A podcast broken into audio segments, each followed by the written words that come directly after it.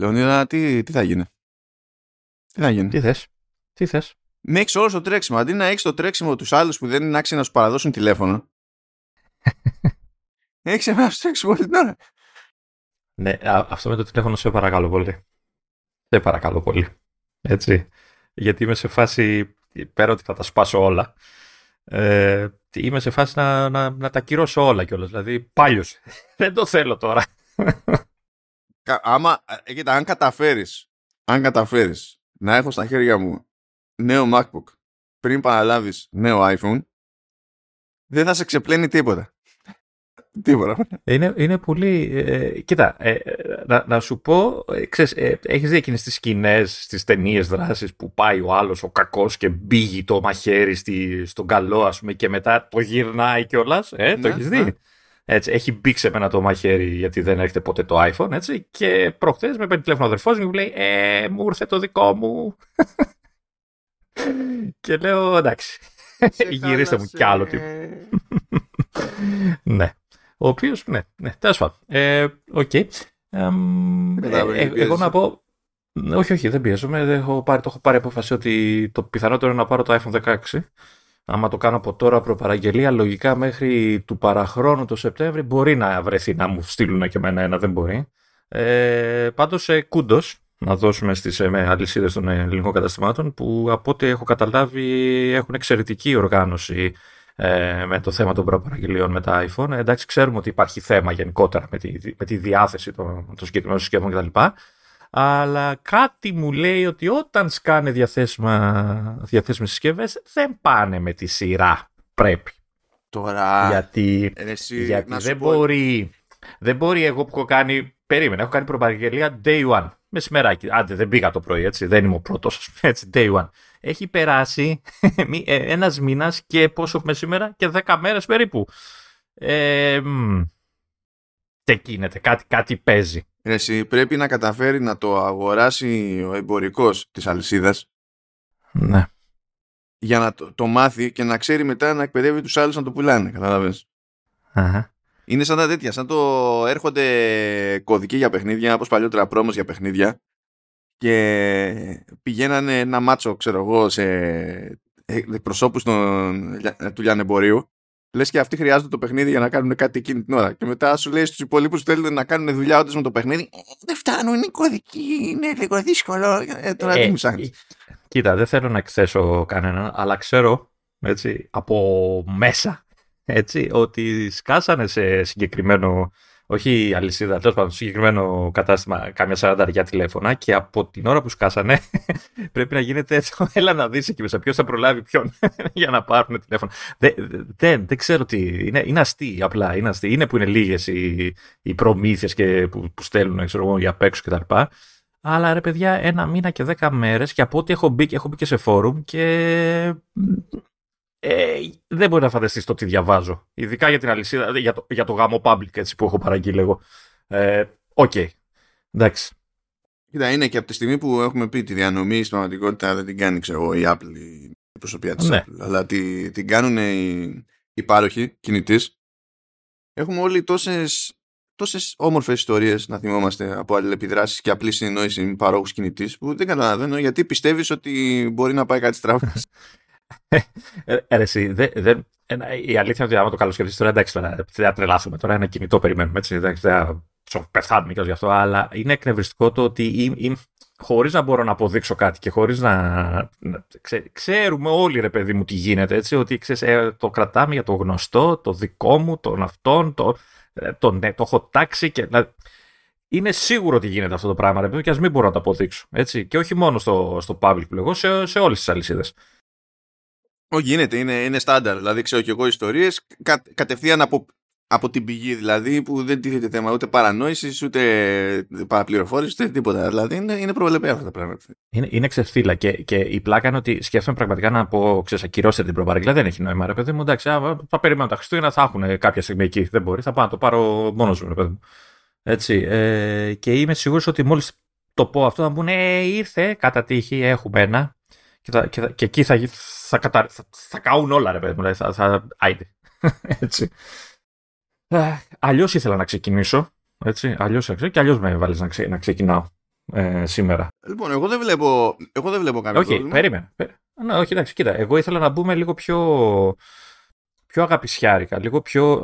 Να πω στους ανθρώπους που μας ακούνε, ρε παιδί μου, να κάτσουν έτσι σε μια γωνίτσα με τα χέρια σταυρωμένα, να προσευχηθούν αν πιστεύουν ή δεν ξέρω εγώ τι άλλο μπορούν να κάνουν, να ευχηθούν να κάνουν. Μπας και βγουν αληθινές οι φήμες που τους κάνουν αυτές τις μέρες, έτσι. Σε αντίθεση με τις φήμες που λέγαμε την προηγούμενη φορά.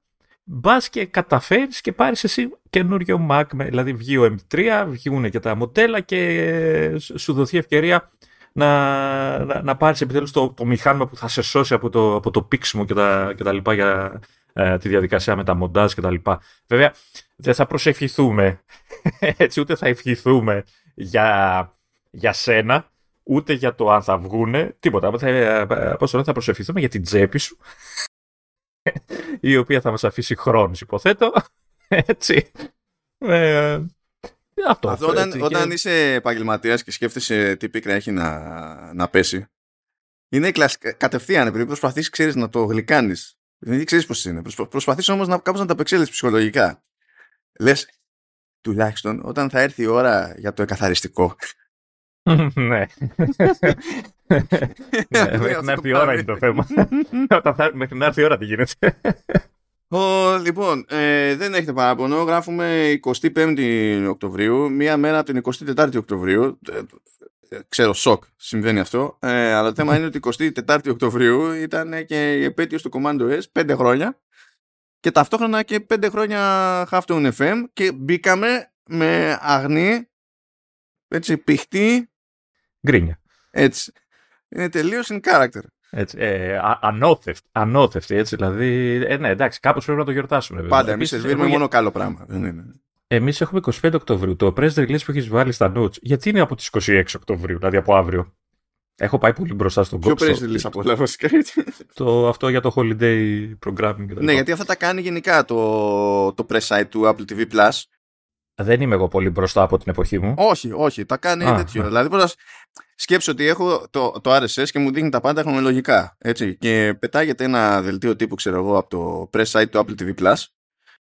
Και επειδή είναι μεταχρονολογημένο, είναι για πάντα στον πάτο. Και μετά έρχονται νέοι τίτλοι που, ξέρεις, είναι πάνω από αυτό στη σειρά, αλλά αυτό παραμένει στον πάτο ακριβώς επειδή δεν έχει και καλά η ώρα. Το κάνει συνέχεια αυτό. Δεν ξέρω γιατί. Δεν ξέρω πώς το καταφέρουν συνέχεια, αλλά το καταφέρνουν συνέχεια. Αυτός που τα ανεβάζει, μάλλον δεν ξέρει τι κάνουν όλα αυτά τα διακοπτάκια που έχει, τα options που έχει εκεί δίπλα από το box που γράφει. Καλά, εγώ πιστεύω έχει διάφορα διακοπτάκια. Ότι ο τύπος είναι στην Αυστραλία, ξέρω εγώ. Δεν του είπε ποτέ κανένας ότι έχει ρυθμίσει το λάθος time zone. Έχει λάθος calculator, έτσι. Δεν δουλεύει, θέλει μπαταρίες. Λοιπόν, γίνεται ένα χαμούλι σε όλα τα μέτωπα. Έχουμε φημολογίες για οτιδήποτε. Έχουμε από την απόλυτη κολοτούμπα από τους αναλυτές και τις προβλέψεις που είχαν κάνει μέχρι πρότινος για το αν θα έχουμε event τον Οκτώβριο, αν θα δούμε νέους Mac, τι σοϊ Mac φέτος. Έχουν έρθει όλα τελείως από την ανάποδη. Είναι αστείο. Δεν έχω τρελαθεί εγώ έτσι, γιατί την προηγούμενη εβδομάδα λέγαμε ότι δεν θα έχουμε event, δεν θα έχουμε καινούριους Mac, τα ήρθαν όλα μετά το 20. Έτσι, δεν είμαι εγώ χαζός έτσι και τρελός, έτσι. Μάλλον. Όχι, αυτό είναι δηλαδή με τέτοια φόρα που γυρίσανε τα πάντα από την ανάποδη. Μου κάνει εντύπωση που βγήκε κάποιος να πει ότι το Apple Vision Pro 2 βγαίνει πριν το πρώτο. Ό,τι να είναι, η φάση τελείωσε. Κοίτα, είναι Apple, οπότε όπως το κάνει με τα press releases μπορεί να το κάνει και με τις συσκευές κάποια στιγμή, δεν ξέρεις. Είναι, παιδιά, παίζει ένας απόλυτος χαμός και χωρίς να δηλαδή, και να μην έπαιζε, έτσι είπε, you know what, ας πετάξω και όλα τα OS updates σήμερα. Καλά, αυτά τα περιμέναμε από χθες. Τα περιμέναμε, ρε παιδί μου, τα περιμέναμε, αλλά είναι σαν να κάνει dump τελείως. Πριν το event της άλλης εβδομάδας κάνει dump, πάρτα όλα, έχουμε πράγματα να πούμε. Ξεκαθάρισμα, να αδειάζουν τα ράφια, έτσι, τον update και όλα, για να μπορέσουμε να μιλήσουμε για Mac. Λοιπόν, αλλά έχουμε αρκετά θεματάκια, τέλος πάντων, πριν φτάσουμε στο ρημάδι το event που έρχεται, που από μόνο του έχει κάποιες ιδιαιτερότητες, οπότε ας βάλουμε μπροστά. Να βάλουμε μπροστά με Apple TV Plus, όπου μαθαίνουμε εκεί πέρα ότι ενώ είχε πάρει ανανέωση η εκπομπή του το The Problem with John Stewart, είχε πάρει ανανέωση για τρίτη σεζόν, την ξεπήρε την ανανέωση για τρίτη σεζόν. Apple και αρθράκια που διαβάζω, αυτό σημαίνει cancel. Έτσι, το λέω εγώ τυχαία. Ναι, εντάξει. Τώρα τέλος πάντων ακούστηκαν κάποια πράγματα εδώ ότι και καλά ζορίστηκε η Apple γιατί θέλει να πιάσει κάποια θέματα περί AI, Κίνας και τα λοιπά και δεν σημασεύεται. Αυτή η θεωρία βγήκε από τον ίδιο ακριβώς τύπο που επέμενε ότι πιέζονται οι δημιουργοί όταν συνεργάζονται με την Apple να μην έχουν σεξουαλικό περιεχόμενο, βίο περιεχόμενο κτλ. Είδαμε πως πήγε αυτό, δεν είχε πετύχει πολύ αυτή η θεωρία. Τώρα αυτό που μου φαίνεται πιο εύκολο να καταπιώ είναι ακόμα και αν ζοριζόταν σε κάποιο επίπεδο λόγω ιδιαίτερη σχέση με Κίνα και τέτοια η Apple, αυτό που θα μέτρησε η κάζω εγώ περισσότερο εδώ είναι ότι δεν μου έδωσε ποτέ την εντύπωση πως το The Problem with John Stewart έπιασε. Δηλαδή... Ναι. Πάντως αν υπάρχει ψήγμα αλήθειας στη θεωρία, εντάξει, μιλάμε για λογοκρισία από εκεί και πέρα, έτσι, δηλαδή αν, που, και αυτό μου φαίνεται λίγο κουλό να συμβαίνει. Εγώ δύσκολα το πιστεύω. Δεν είναι... Γιατί δεν είναι ότι δεν μπορείς να βγάλεις πράγματα που να είναι ό,τι να είναι. Δηλαδή, εντάξει, είναι λίγο πιο μυστήρια η θέση της Apple από την άποψη ότι δεν είναι βγάζω μια ταινία, ξέρω εγώ, και το χειρότερο που θα πάθω είναι να μην πάρει η ταινία διανομή στην Κίνα. Είναι ότι έχω και την πίσνα που έχω με τόσες κινέζικες εταιρείες κτλ. Αλλά τελείως τυχαία έκανε μια επίσκεψη στην Κίνα αυτές τις μέρες. Τυχαία όλα. Αλλά τέλος πάντων, τώρα νομίζω ότι αν είχε πετύχει θα το ξανασκεφτόντουσαν ενδεχομένως. Αλλά αν σε ζορίζει λίγο το θέμα, η γραμμή που πάει να τραβήξει και ταυτόχρονα δεν τραβάει και το ίδιο το show, θα πεις τώρα και να σε πληρώνω για τη φάση και να έχω και πονοκέφαλο. Μάπα, ξέρω εγώ. Δηλαδή, να είχα τον πονοκέφαλο, αλλά να τη βγάζαμε παλού, να πεις τέλος πάντων whatever. Και στην τελική, από τη στιγμή που είχε γίνει η συμφωνία και την πήραν πίσω τη συμφωνία, τουλάχιστον δεν θα μείνει. Δεν είναι το ίδιο με το να μην είχε πάρει ποτέ το OK για τρίτη σεζόν. Δηλαδή, τουλάχιστον και πάλι κάποια λεφτά θα τα σκάσει απλώς για τη φάση αυτή, αναγκαστικά. Γιατί υπήρχε μια δέσμευση. Αυτό δεν σημαίνει ότι θα δώσει όλα τα λεφτά, ξέρω εγώ. Απλά σημαίνει ότι δεν είναι ξαφνικά μηδέν από την όλη ιστορία. Τέλος πάντων, αυτές τις θεωρίες δίνουν και παίρνουν συνέχεια για την Apple, επειδή προηγουμένως δεν φάνηκε να έχουν πόδια. Είμαι πιο δύσπιστος πλέον σε τέτοια πράγματα. Ειδικά επειδή μιλάμε κιόλας και από ρεπορτάζ από το ίδιο άτομο ακριβώς. Δεν θα το απορρίψουμε, γιατί ποτέ κανείς δεν ξέρει, έτσι. Τι... Όχι, δεν το απορρίβω, δεν θα το απορρίψω, απλά είμαι πιο δύσπιστος πλέον. Ναι, αυτό.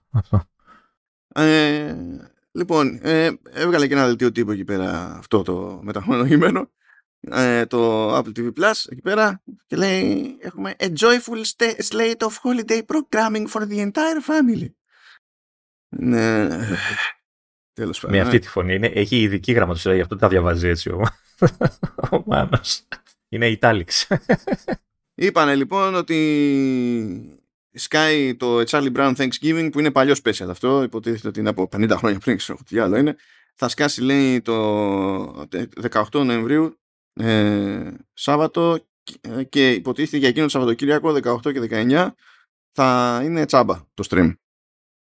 Από εκεί και πέρα θα μπει πίσω από το paywall. Εντάξει, 22 του μήνα σκάει το Hannah Waddingham Home for Christmas. Αυτό είναι τέτοιο, επιτέλους όχι Mariah Carey. Και φαντάζεσαι, και λέει, βγαίνει και τραγουδάει μόνο Mariah Carey. Έτσι. Δεν λέει τα τραγούδια της, απλά δεν έχουμε τη Mariah, ξέρω.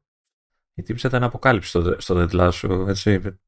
Της αφωνίας, γιατί τραγούδισε σε κάποια επεισόδια, δεν είχα ξανακούσει και είναι φοβερή. Ναι. Έκανε και ένα περίπου κάμεο τώρα στην τελευταία σεζόν του Sex Education, γιατί είχε εκεί ρόλο προηγουμένως.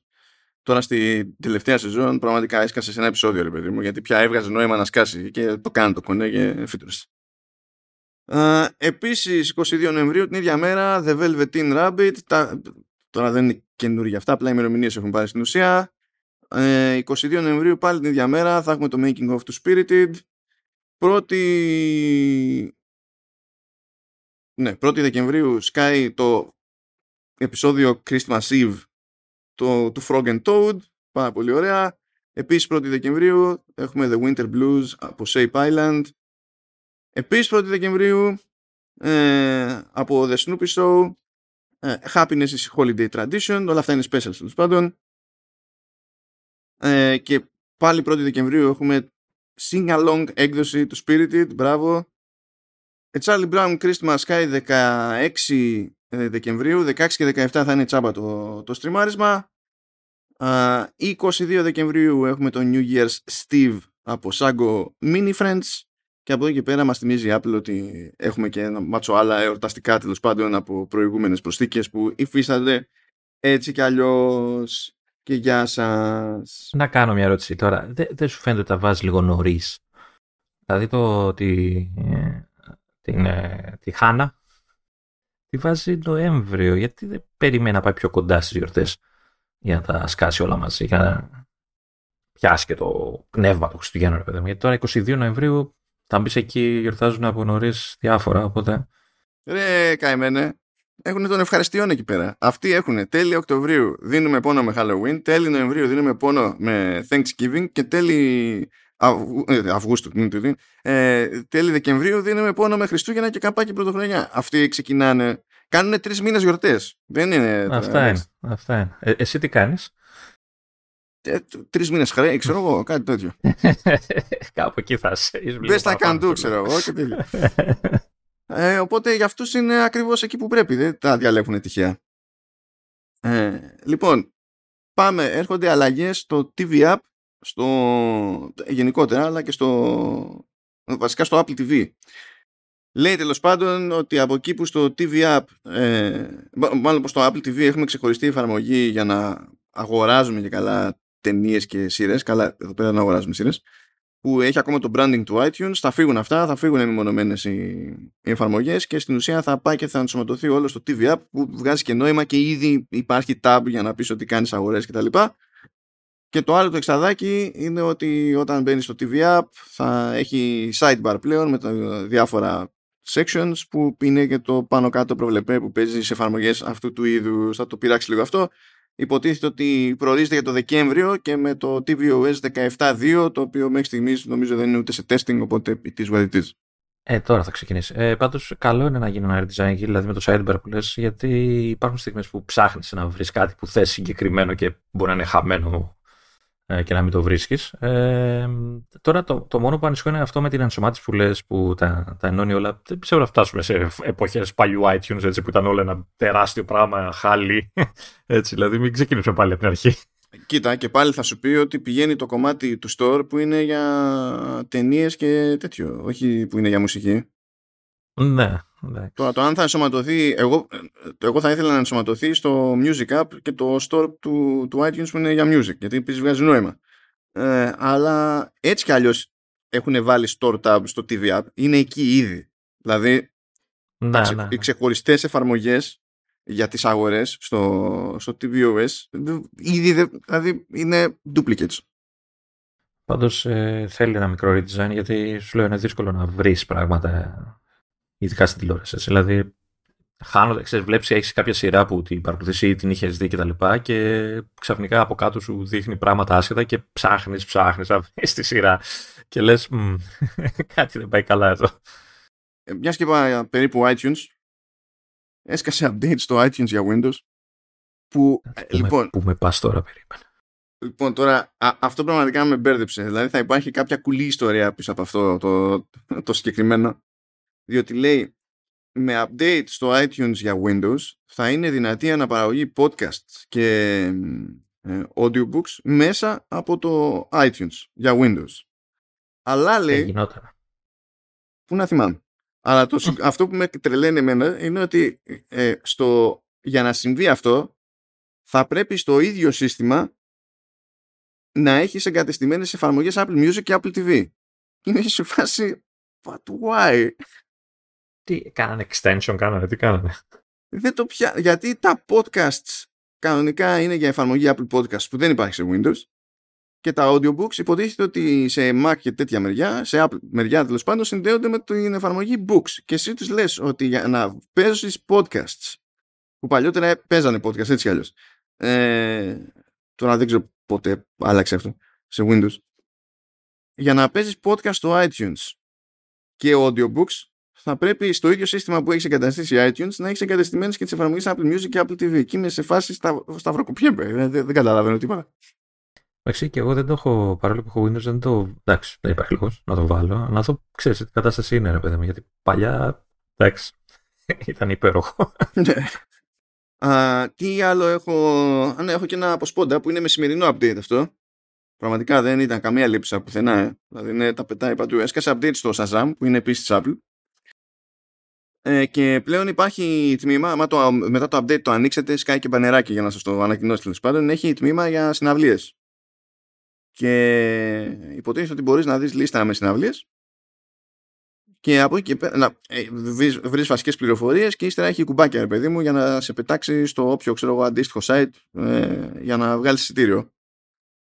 Και ενώ πήγα στο tab αυτό και μου βγάλε μια λίστα τέλος πάντων, η οποία λίστα από την αρχή μέχρι το τέλος έλεγε, ξέρω εγώ, no events in Athens, Greece.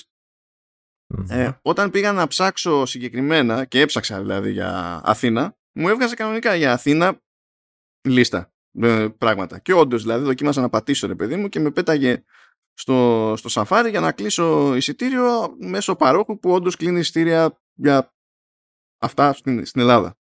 Υποθέτω μόνο για συναυλίες, έτσι, όχι θέατρα και τέτοια, έτσι, είναι μόνο... Όχι, μα το Shazam έτσι κι αλλιώς μπλέκει με τη μουσική, δεν μπλέκει με τίποτα άλλο. Είναι... πάντως έχει πλάκα το Shazam, δεν ξέρω αν το σου έχει τύχει εσένα. Εμένα αυτό που έχω παρατηρήσει είναι ότι ενώ το ξέρουν όλοι, έτσι, το είναι από τις πιο παλιές εφαρμογές και τις πιο χρήσιμες, ας το πούμε, έτσι, δηλαδή όλοι το έχουν χρησιμοποιήσει για να ανακαλύψουν τι τραγούδι είναι αυτό που ακούνε κτλ. Έχω την εντύπωση ότι είναι πάρα πολύς ο κόσμος που δεν έχει πάρει χαμπάρι ότι πρώτον έχει αγοραστεί από την Apple, δεύτερον έχει ενσωματωθεί στο σύστημα των iPhone χρόνια τώρα, και ότι δεν χρειάζεται ουσιαστικά να το εγκαταστήσεις για τη βασική του λειτουργία. Δηλαδή το έχεις από το Control Center απάνω, ξέρω, το κουμπάκι και το δουλεύει. Απλά το εγκαθιστάς αν θες να έχεις προφίλ και ιστορικό κτλ. Όχι, ο περισσότερος δεν το ξέρει και έχει πάρα πολύ πλάκα, διότι έχω ένα φίλο καλό, ο οποίος έχει σκάλωμα με την Apple. Σου λέει: τη συγχαίρομαι, δεν θέλω ποτέ να έχω κανένα προϊόν της, κανένα τίποτα. Γιατί, γιατί το όλο ακούω και όλο διθενάδες και δεν έτσι και δεν αλλιώς. Του λέω: εντάξει, αυτό είναι σκάλωμα, λέω, το έχεις καταπιεί όλο μόνος. Δεν είναι δουλειά αυτό. Το δεχόμαστε, εντάξει. Και βγαίνουμε έξω τις προάλλες και βγάζει το τηλέφωνο του και παπ, Shazam για να αναγνωρίσει τέτοιο. Και του λέω: εξακολουθείς και σχήνεσαι την Apple εταιρεία? Μου λέει: ναι, δεν καταλαβαίνω γιατί να αλλάξει. Λέω: το Shazam σ' αρέσει? Μου λέει: το Shazam είναι super. Λέω: πακέτο. Πούλα το. Διώξ' το. Πάκετο, μου λέει, γιατί? Λέω: το και το. Είναι το μοναδικό πράγμα που έχει ενδιαφέρον. Μου λέει: εταιρεία. Του λέω: καλά, να έχεις τα τραγούδα. Όχι, εμένα μου κάνει εντύπωση και σε χρήστες iPhone που δεν ξέρουν ότι υπάρχει ενσωματωμένο, δηλαδή μπορεί να το βάλεις στο Control Center. Νομίζω δεν είναι από default ενεργό. Ξέρετε, να φαίνεται στο Control Center, πρέπει να το προσθέσεις εσύ. Όχι, και τώρα σοβαρά, αν πάρεις τον τελείως δηλαδή απλό χρήστη, δεν ξέρω καν αν έχει ποτέ ρυθμίσεις στο Control Center. Όχι αν έχει μπει στο Control Center, δεν ξέρω αν είναι, ξέρεις. Ότι μπορείς να προσθέσεις και άλλα πράγματα από αυτά που έχει τα βασικά. Έτσι πάνε αυτά τώρα στις προσθέσεις. Παιδιά, υπάρχει. Δεν χρειάζεται, δηλαδή, αν δεν σας ενδιαφέρει να έχετε ιστορικό και απλά να κάνετε γρήγορα pop-up αυτό, Control Center. Το λέμε εδώ. Έγινε λοιπόν και αυτό. Πάμε και μια περίπου γρήγορη από Apple Arcade. Περίπου γρήγορη διότι... πρώτον, έχει γίνει το προβλεπέ. Έσκασε το NBA 2K24 Arcade Edition, που είναι νομίζω τρίτη χρονιά φέτος συνεχόμενη, κάτι τέτοιο. Είναι έκδοση του NBA 2K24 που ούτως ή άλλως δεν είναι ένα και το αυτό με την έκδοση για κονσόλες, έτσι. Δεν μιλάμε ούτε ίδιο fidelity, ούτε πληρότητα περιεχομένου κτλ. Θεωρώ όμως ότι πρέπει να είναι από τα καλύτερα μπάσκετ σε mobile. Δηλαδή είναι πολύ πιο κοντά από άλλες προσπάθειες. Αυτόματα. Μα δεν έχει, δηλαδή σε επίπεδο simulation, ό,τι και να του λείψει, ας πούμε, από τέτοιες εκδόσεις, πάλι είναι above and beyond, ας πούμε, σε σχέση με άλλες φάσεις. Και είναι και, αυτό μου φαίνεται πάντα αστείο, είναι και ο μόνος τρόπος να παίξεις NBA 2K χωρίς να σου τα κάνουν τσουρέκια τέτοιο, με το monetization. Mm-hmm. Δεν έχει. Mm-hmm. Δεν μπορείς να πας να χωρίς λεφτά που να χτυπιέσαι, ρε παιδί μου. Που αυτό με τη σειρά του προφανώς και επηρεάζει κάπως και το team modes συμπεριλαμβάνονται, team modes δεν συμπεριλαμβάνονται κτλ. Και συνήθως κάθε χρόνο, ρε παιδί μου, ξέρεις, καλύπτουν και κάποια τρύπα. Π.χ. Δηλαδή, Γι' αυτό και στην περίπτωση της έκδοσης για φέτος σου θυμίζει τι επανέρχεται, ξέρω εγώ, τι επανέρχεται το My Career, ξέρω εγώ, και υπάρχει το My Player και δεν συμμαζεύεται. Επανέρχεται το The Greatest, έχει, ξέρω εγώ, τέτοιο... Έχει, σε αυτό το mode προφανώς έχει νέους GOAT και NBA Superstars και λέτε, γιατί εντάξει, προφανώς και αλλάζουν επιλογές σε roster και τα λοιπά, οκ, κουμπλέ. Απλά υποτίθεται ότι το νέο για φέτος είναι τέτοιο, είναι η φάση με το My Court και η δυνατότητα τέλος πάντων να πλακώνεσαι εκεί πέρα με άλλους παίκτες μέσω Game Center και τα συνάφη. Ενώ λειτουργεί και το Spectator Mode, όπου μπορείς απλά να ράξεις και να παρακολουθείς ένα παιχνίδι, παιδί μου, και αντίστοιχα στο NBA Today να πηγαίνεις και να παίζεις τα παιχνίδια που όντως παίζονται εκείνες τις ημέρες στον πραγματικό κόσμο. Και ως συνήθως μιλάμε για original, τεχνικός, οπότε κανονικά iPhone, iPad, Mac και Apple TV. Τώρα ανάλογα με το που θα κοιτάξετε είναι και ο χώρος που θα πιάσει. Δηλαδή σε Mac είναι 10 GB περίπου, τώρα στα υπόλοιπα είναι πιο κάτω. Και εννοείται δεν είναι και αποκλειστικό, έτσι. Δηλαδή που φαίνεται στο Arcade δεν θα το βρεις αλλού. Όχι, αν κάποιος είχε καημό, δηλαδή εντάξει, προφανώς και άμα το βάλετε παιδιά σε PlayStation 5 ξέρω, και Xbox Series, έτσι, θα είναι όλη η φάση πιο του πάνω.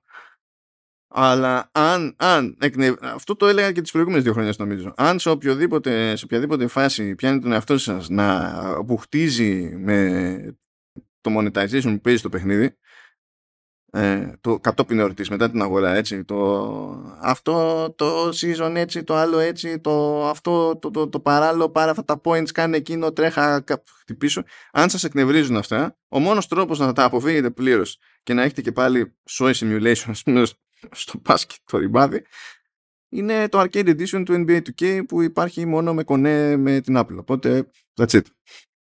Εν τω μεταξύ είναι από τα λίγα παιχνίδια, έτσι, που κάνεις μας δεν αγγίζει. Γιατί είμαστε κουλοί πάντα με τα μπάσκετ. Έτσι. Ποδοσφαιράκι κάτι πάει να γίνει. Αλλά με τα μπάσκετ, εγώ τουλάχιστον ήμουν πάντα κουλός. Αλλά φέτος, πέρα ότι είχα ξεχάσει ότι βγαίνει σε άσχετη ημέρα, βγήκε Τετάρτη για τη συνηθισμένη Παρασκευή, και το είδα ξαφνικά, ας πούμε, σήμερα το πρωί. Ξέρεις, το άνοιξα στο τάμπλετ, ξέρω, τη σελίδα του παιχνιδιού στο store, και λέω τώρα. Τι να κατεβάσω, τι να κατεβάσω. Πραγματικά, καταρχάς στο τάμπλετ ήταν 3,5 γίγκα. Δεν χωράει ούτε ένα εικονίδιο. Στο τάμπλετ είναι τύπα. Και κατά δεύτερο, άντε πες, λες, αδειάζεις και το βάζεις. Τι να παίξω, έχει 10 παίκτες μέσα στον αγωνιστικό χώρο, θα μου δείχνει τον μισό, τον έναν, άντε το πολύ. Έτσι, δηλαδή, θυμάμαι από τις προηγούμενες χρονιές, με το ζόρι κουνιότανε το όλο θέμα. Οπότε, που δεν έχω πάρει το καινούριο κινητό, οπότε δεν έχω να το δοκιμάσω, οπότε μην γυρίσω στην προηγούμενη γκρίνια. Αλλά ναι, δεν αξίζει να πω ότι δοκιμάζω να το δω. Ούτε στο τηλέφωνο μπορεί και να παίξει, αλλά τι να παίξει, δεν βλέπεις τίποτα. Και στο τάμπλετ τίποτα όμως. Χαίρομαι που κράτησες τις δυνάμεις σου για την γκρίνια, διότι... Α, τώρα τρίβω χέρια. Κικι, κικι, κικι. Διότι μέσα σε όλα είπαμε τρελό dump από παντού, έτσι. Sky στα μουλοφτά η Apple και λέει, παιδιά, ανεβάζω τις τιμές στις υπηρεσίες μου σε μεμονωμένες, και στην ουσία, καλά, όχι παντού, ας πούμε, τελευταία φορά έχει ανεβάσει Apple Music. Και Apple TV δεν έχει ανεβάσει το είχε πάει 69 ή ήταν πιο παλιά. Ναι, όντως και Apple TV. Τώρα αυτό που συμβαίνει είναι ότι ανεβάζει Apple TV Plus, ανεβάζει για πρώτη φορά Arcade, και ανεβάζει και Apple News Plus, το οποίο τέλος πάντων εμείς δεν το έχουμε εδώ έτσι κι αλλιώς. Δεν φαίνεται να υπάρχει κάποια αλλαγή σε Fitness Plus. Και τώρα τι παίζει, παιδιά? Λοιπόν, την έχουμε ξανακάνει αυτή την κουβέντα. Έχουν βγει οι τιμές σε δολάρια. Έχουμε πετύχει και τιμές σε ευρώ, αλλά είναι τιμές Γερμανίας, και περιέργως η Ελλάδα σε αυτές τις περιπτώσεις σε κάποιες μεριές έχει διαφορά. Ειδικά σε Apple Music, ας πούμε, σε Apple Music είμαστε πάντα πιο φθηνά σε σχέση, ξέρω εγώ, με τη Γερμανία. Έχω την εντύπωση ότι αυτό ισχύει και για το One γενικά. Δηλαδή θυμάμαι με φίλο που μένει μένει Βέλγιο και μου είχε πει ότι η τιμή. Και λέω: εσύ δεν έχει τόσο σε εμάς. Όχι, μου λέει τόσο πλήρωσε. Και αυτά, της λέω: είναι πολύ πιο κάτω. Πολύ. Τέλος πάντων, αρκετά πιο κάτω από σε εμάς. Οπότε. Ναι. Και φυσικά όλα αυτά επηρεάζουν και την τιμολόγηση του Apple One, που έτσι κι αλλιώς είναι συνδυασμός όλων αυτών των υπηρεσιών. Οπότε ενδεικτικά να σας πω τιμές δολάριο και μετά θα το πιάσουμε τώρα στο περίπου τι παίζει η Γερμανία. Αλλά ενώ πήγα στο account μου να δω τι θα γίνει, τι τιμές θα μου βγάλει έτσι και πάω να αλλάξω tier και τα λοιπά, είδα τις γνωστές και δεν έχω βρει πληροφορία αναχώρα. Μόλις την πετύχουμε για Ελλαδάρα θα κάνουμε κανένα follow-up. Αλλά έχουμε και λέμε. Το Apple TV Plus, παιδιά, πηγαίνει από $7 στα 10. Μπαμ, κατευθείαν. Αυτό ήταν πόνος, έτσι. Ναι, κατευθείαν. Apple Arcade πηγαίνει από 5 στα 7. Διότι κάποιος πρέπει να πληρώσει Take 2 για το NBA 2K. Εντάξει, τουλάχιστον να έχω μια πολύ μικρή ελπίδα ότι μπορεί να δούμε λίγο πιο γερά παιχνιδάκια. Θα έχει έστω λεφτά, λίγα παρά που θα πεις δεν είχε πριν λεφτά, αλλά τέλος πάντων. Θα τα δικαιολογεί λίγο περισσότερο. Θυμάσαι τι λέγαμε για τα διάφορα ports που γίνονται τώρα και τα λοιπά. Θα ξυπνήσουμε μια μέρα και θα δούμε στο Apple Arcade ένα παιχνίδι κουλό και θα λέμε τι έγινε τώρα. Αυτό. Ναι. Κάπως έτσι. Λοιπόν, επίσης, Apple News Plus πηγαίνουν από 10 στα $13. Δεν μας νοιάζει. Ναι, εντάξει. Αυτά είναι στα μεμονωμένα. Απλά το δίνω για να έχουμε μια τάξη μεγέθους πώς το υπολογίζουμε στο κεφάλι της η Apple, τέλος πάντων. Με η λογική ότι πρώτα σκέφτεσαι $1 και μετά έρχονται όλα τα υπόλοιπα. Αυτό σημαίνει επίσης στην πάντα του Apple One ότι το ατομικό πηγαίνει από 17 στα 20, το οποίο είναι αστείο γιατί σε εμάς το Family κάνει 19 και σε δολάρια το ατομικό κάνει 17, δηλαδή καμία σχέση. Το Family πηγαίνει από τα 23 στα $26. Και το Premier, που έτσι κι αλλιώς σε εμάς δεν διατίθεται καν, πηγαίνει από τα $33 στα $38. Και τώρα, για να πούμε και λίγο πώς έχει το πράγμα σε ευρώ, διότι πιο κοντά σε εκείνη την πραγματικότητα θα είμαστε παρά σε αυτή που περιγράψα σε δολάριο. Λοιπόν, Apple TV Plus είχε πάει 7, πάει και σε εμάς 10. Αυτό το πιστεύω ότι θα πάει και σε εμάς έτσι, τέλος πάντων. Στη μουσική έχω μια πορεία. Apple Arcade, τέλος πάντων, ήταν 5 και λέει ότι η Γερμανία τουλάχιστον θα πάει 7. Και Apple One, το ατομικό ήταν 17 και πάει 20. Το Family ήταν 23 και πάει 26. Ήδη σας το λέω επειδή εγώ πληρώνω το Family. Έτσι. Εγώ το Family το πληρώνω και όχι, δεν είναι φάση προσφορά κτλ. Εγώ το πληρώνω 19. Ενώ οι Γερμανοί έτσι κι αλλιώς μέχρι τώρα το πληρώνανε 23. Είναι σημαντική διαφορά, ναι. Το προβλεπέ μέχρι στιγμής είναι σε κάποια πράγματα η τιμή στην Ελλάδα είναι πιο κάτω. Και το Premier, τέλος πάντων, που δεν το είχαμε εμείς έτσι κι αλλιώς, ήταν 32 και θα πάει στα 35. Εντάξει, άμα αποφασίσεις να μας εξισώσει με Γερμανία και τέλος πάντων όλη την Ευρώπη, θα είναι πολύ μεγάλη διαφορά μετά για μας, έτσι. Θα φανεί άσχημα ακόμα πιο πολύ. Προφανώς, γιατί θα είναι πιο μεγάλη η ονομαστική άξια. Πάντως, TV και Arcade λογικά εκεί θα είμαστε, γιατί και μέχρι τώρα πάντα 1 προς 1 πήγαινε, ρε παιδί μου, και με τα δολάρια. Ναι, στη μουσική είχαμε πάντα μια διαφορά που πιστεύω ότι αυτή ήταν που έπαιζε ρόλο και για το ότι είχαμε διαφορά σε Apple One. Δεν ξέρω γιατί ισχύει αυτό τόσα χρόνια, αλλά ισχύει τόσα χρόνια. Εγώ πάντως για καλό και για κακό είπα να το γυρίσω το Apple TV σε ετήσιο. Γιατί μου δίνει ακόμα τα €69 για όλο το χρόνο. Εγώ δεν θυμόμουν να κάνω ότι υπήρχε και επιλογή για ετήσιο στο Apple TV Plus. Υπάρχει και για το Arcade ετήσιο. Αυτό δεν θυμόμουν εγώ. Ούτε εγώ το ήξερα και μου το λέει φίλος και λέω: εσύ δεν υπάρχει. Και μπήκα και το είδα, όντως. Όπου τα €69 με την παλιά τιμή ουσιαστικά πληρώνεις 10 μήνες αντί για 12. Ουσιαστικά αυτό ήταν. Το έβαλα γιατί θεωρητικά κλειδώνω την παλιά τιμή για 1 χρόνο. Θεωρητικά τώρα δεν ξέρω αν θα μου σκάσω. Γιατί έκανα με την κίνηση, αλλά μου λέει θα γίνει 1η Νοεμβρίου που αλλάζει γίνεται το billing και τα λοιπά, η χρέωση. Δεν πιστεύω να με χρέωσουν παραπάνω, αφού υποτίθεται έχω κλειδώσει αυτό. Βασικά υποτίθεται ότι όσοι ξεκινήσουν τώρα, δεν είχαν κάνει συνδρομή πριν και δεν ξεκινάνε. Θα πάρουν κατευθείαν την νέα τιμή. Όσοι είχαν.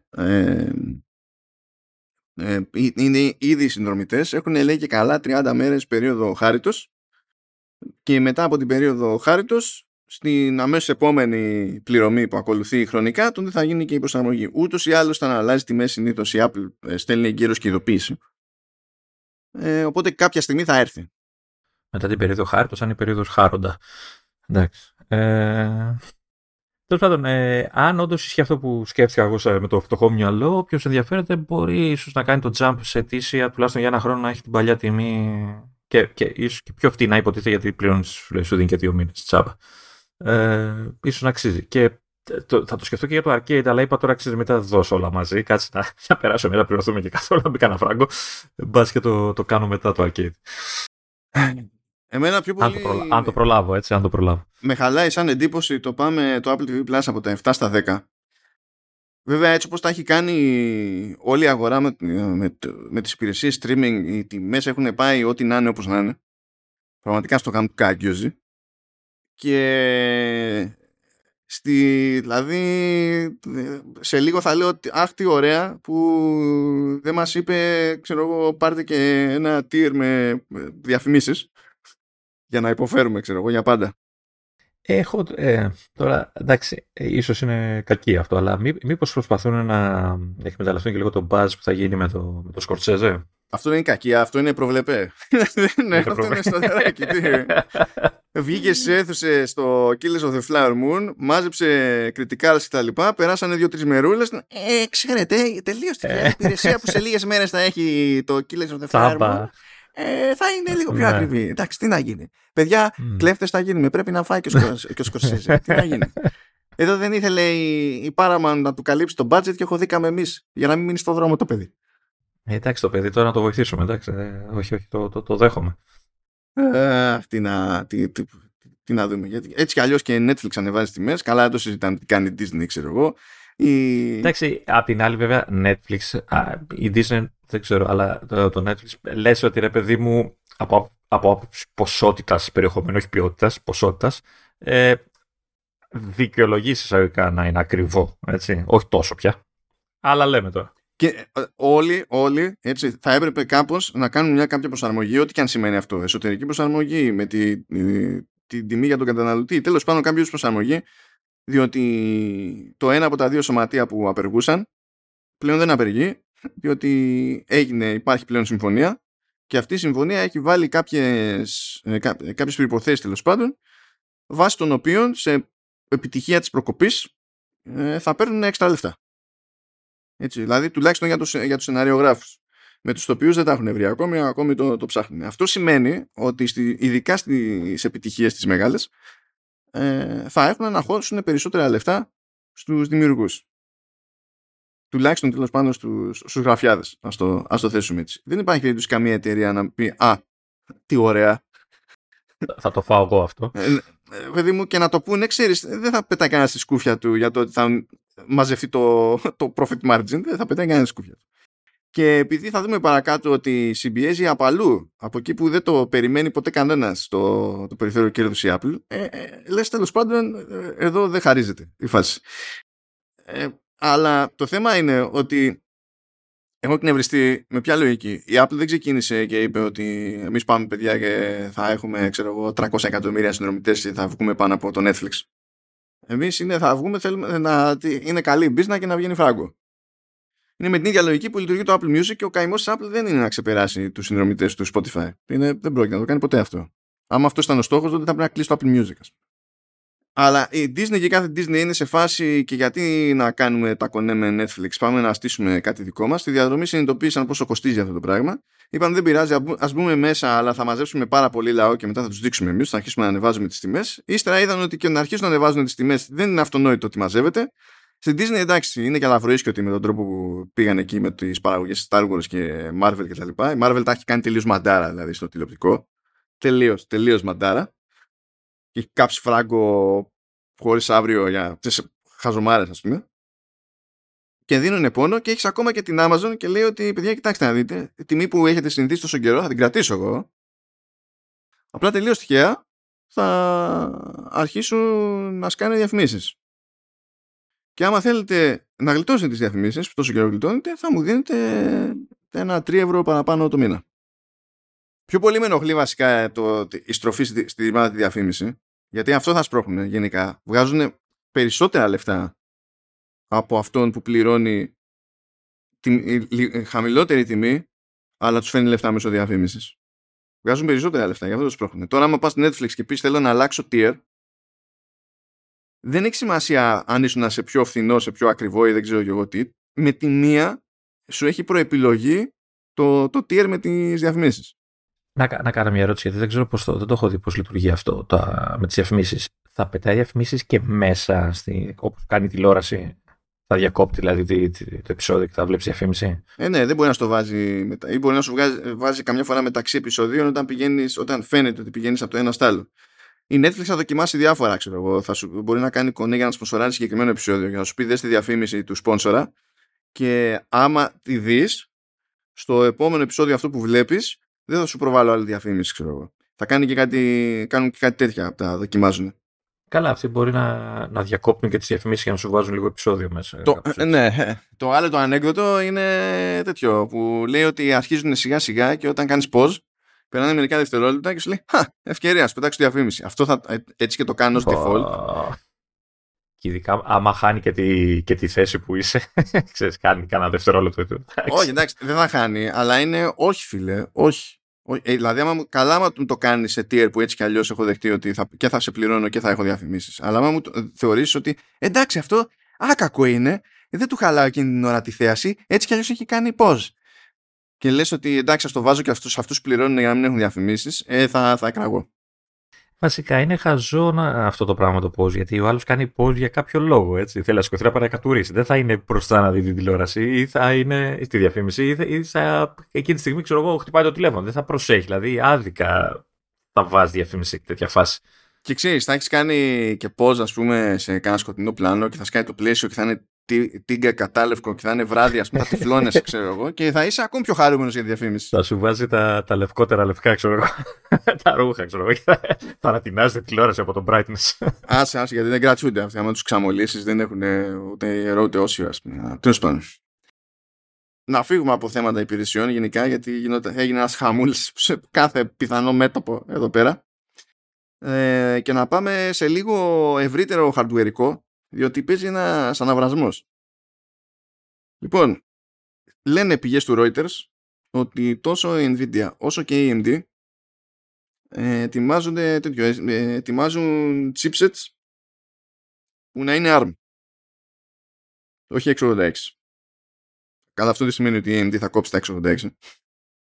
Απλά ετοιμάζεται να μπει και στο χώρο των ARM. Και αυτό συνδέεται κιόλας με τη λήξη της αποκλειστικότητας που είχε η Qualcomm μαζί με τη Microsoft για συστήματα με ARM και Windows. Αυτή η συμφωνία υποτίθεται ότι λήγει το 2024. Οπότε βρήκανε τέτοιο ευκαιρία. Η NVIDIA χώνεται σε CPU. Καλά, η NVIDIA έχει διάφορες ιδέες του παρελθόν, αλλά αν θυμάσαι προσπάθησε να αγοράσει την ARM. Και τις είπαν οι ρυθμιστικές αρχές, ναι. Και γι' αυτό η ARM είναι που πάει να χωθεί σε χρηματιστήριο. Ξαφνικά ψάχνει να δει πόσες φορές πάνω μπορεί να χρεώσει τα ίδια πράγματα που χρεώνε τόσα χρόνια και ήταν μια χαρά. Και κάτι τέτοια που έχουμε ξαναπεί εδώ. Και υποτίθεται ότι, τέλος πάντων, υπάρχει μισή ελπίδα, λέει, από την πλευρά της NVIDIA να δούμε κάποιο προϊόν το 2024. Και το 2025, ξέρω εγώ, γιατί... Βασικά και για τον ένα και για τον άλλο, μάλλον για 2025, αν δεν πάει κάτι στραβά, γιατί αυτά δεν είναι και εύκολα πράγματα. Άρα ουσιαστικά χρειάστηκαν 4 με 5 χρόνια για να ξεκινήσουν να χωθούν στην Apple, γιατί αυτό προσπαθούν να κάνουν, εγώ καταλαβαίνω, έτσι. Ναι, καλά, ξεκάθαρα προσπαθούν. Δηλαδή, όταν θα έρθει η ώρα, δεν είναι ότι η Apple το κάνει πρώτη, αλλά είναι η πρώτη που έκανε κανονικό commit σε αυτό το πράγμα και είδε όλη η αγορά τι σημαίνει αυτό στην πράξη. Και ακόμα και τώρα, δηλαδή, κάθε λύση με x86 από άποψη performance αναβάτ κατανάλωσης είναι όσο καλά και αν πάει από επίδοση, έτσι, σε απόλυτους αριθμούς. Είναι κομμωδία σε σχέση με Apple Silicon. Και βασικά σε σχέση με ARM γενικότερα, ρε παιδί μου. Έτσι. Και τους πονάει αυτό ποικιλοτρόπως.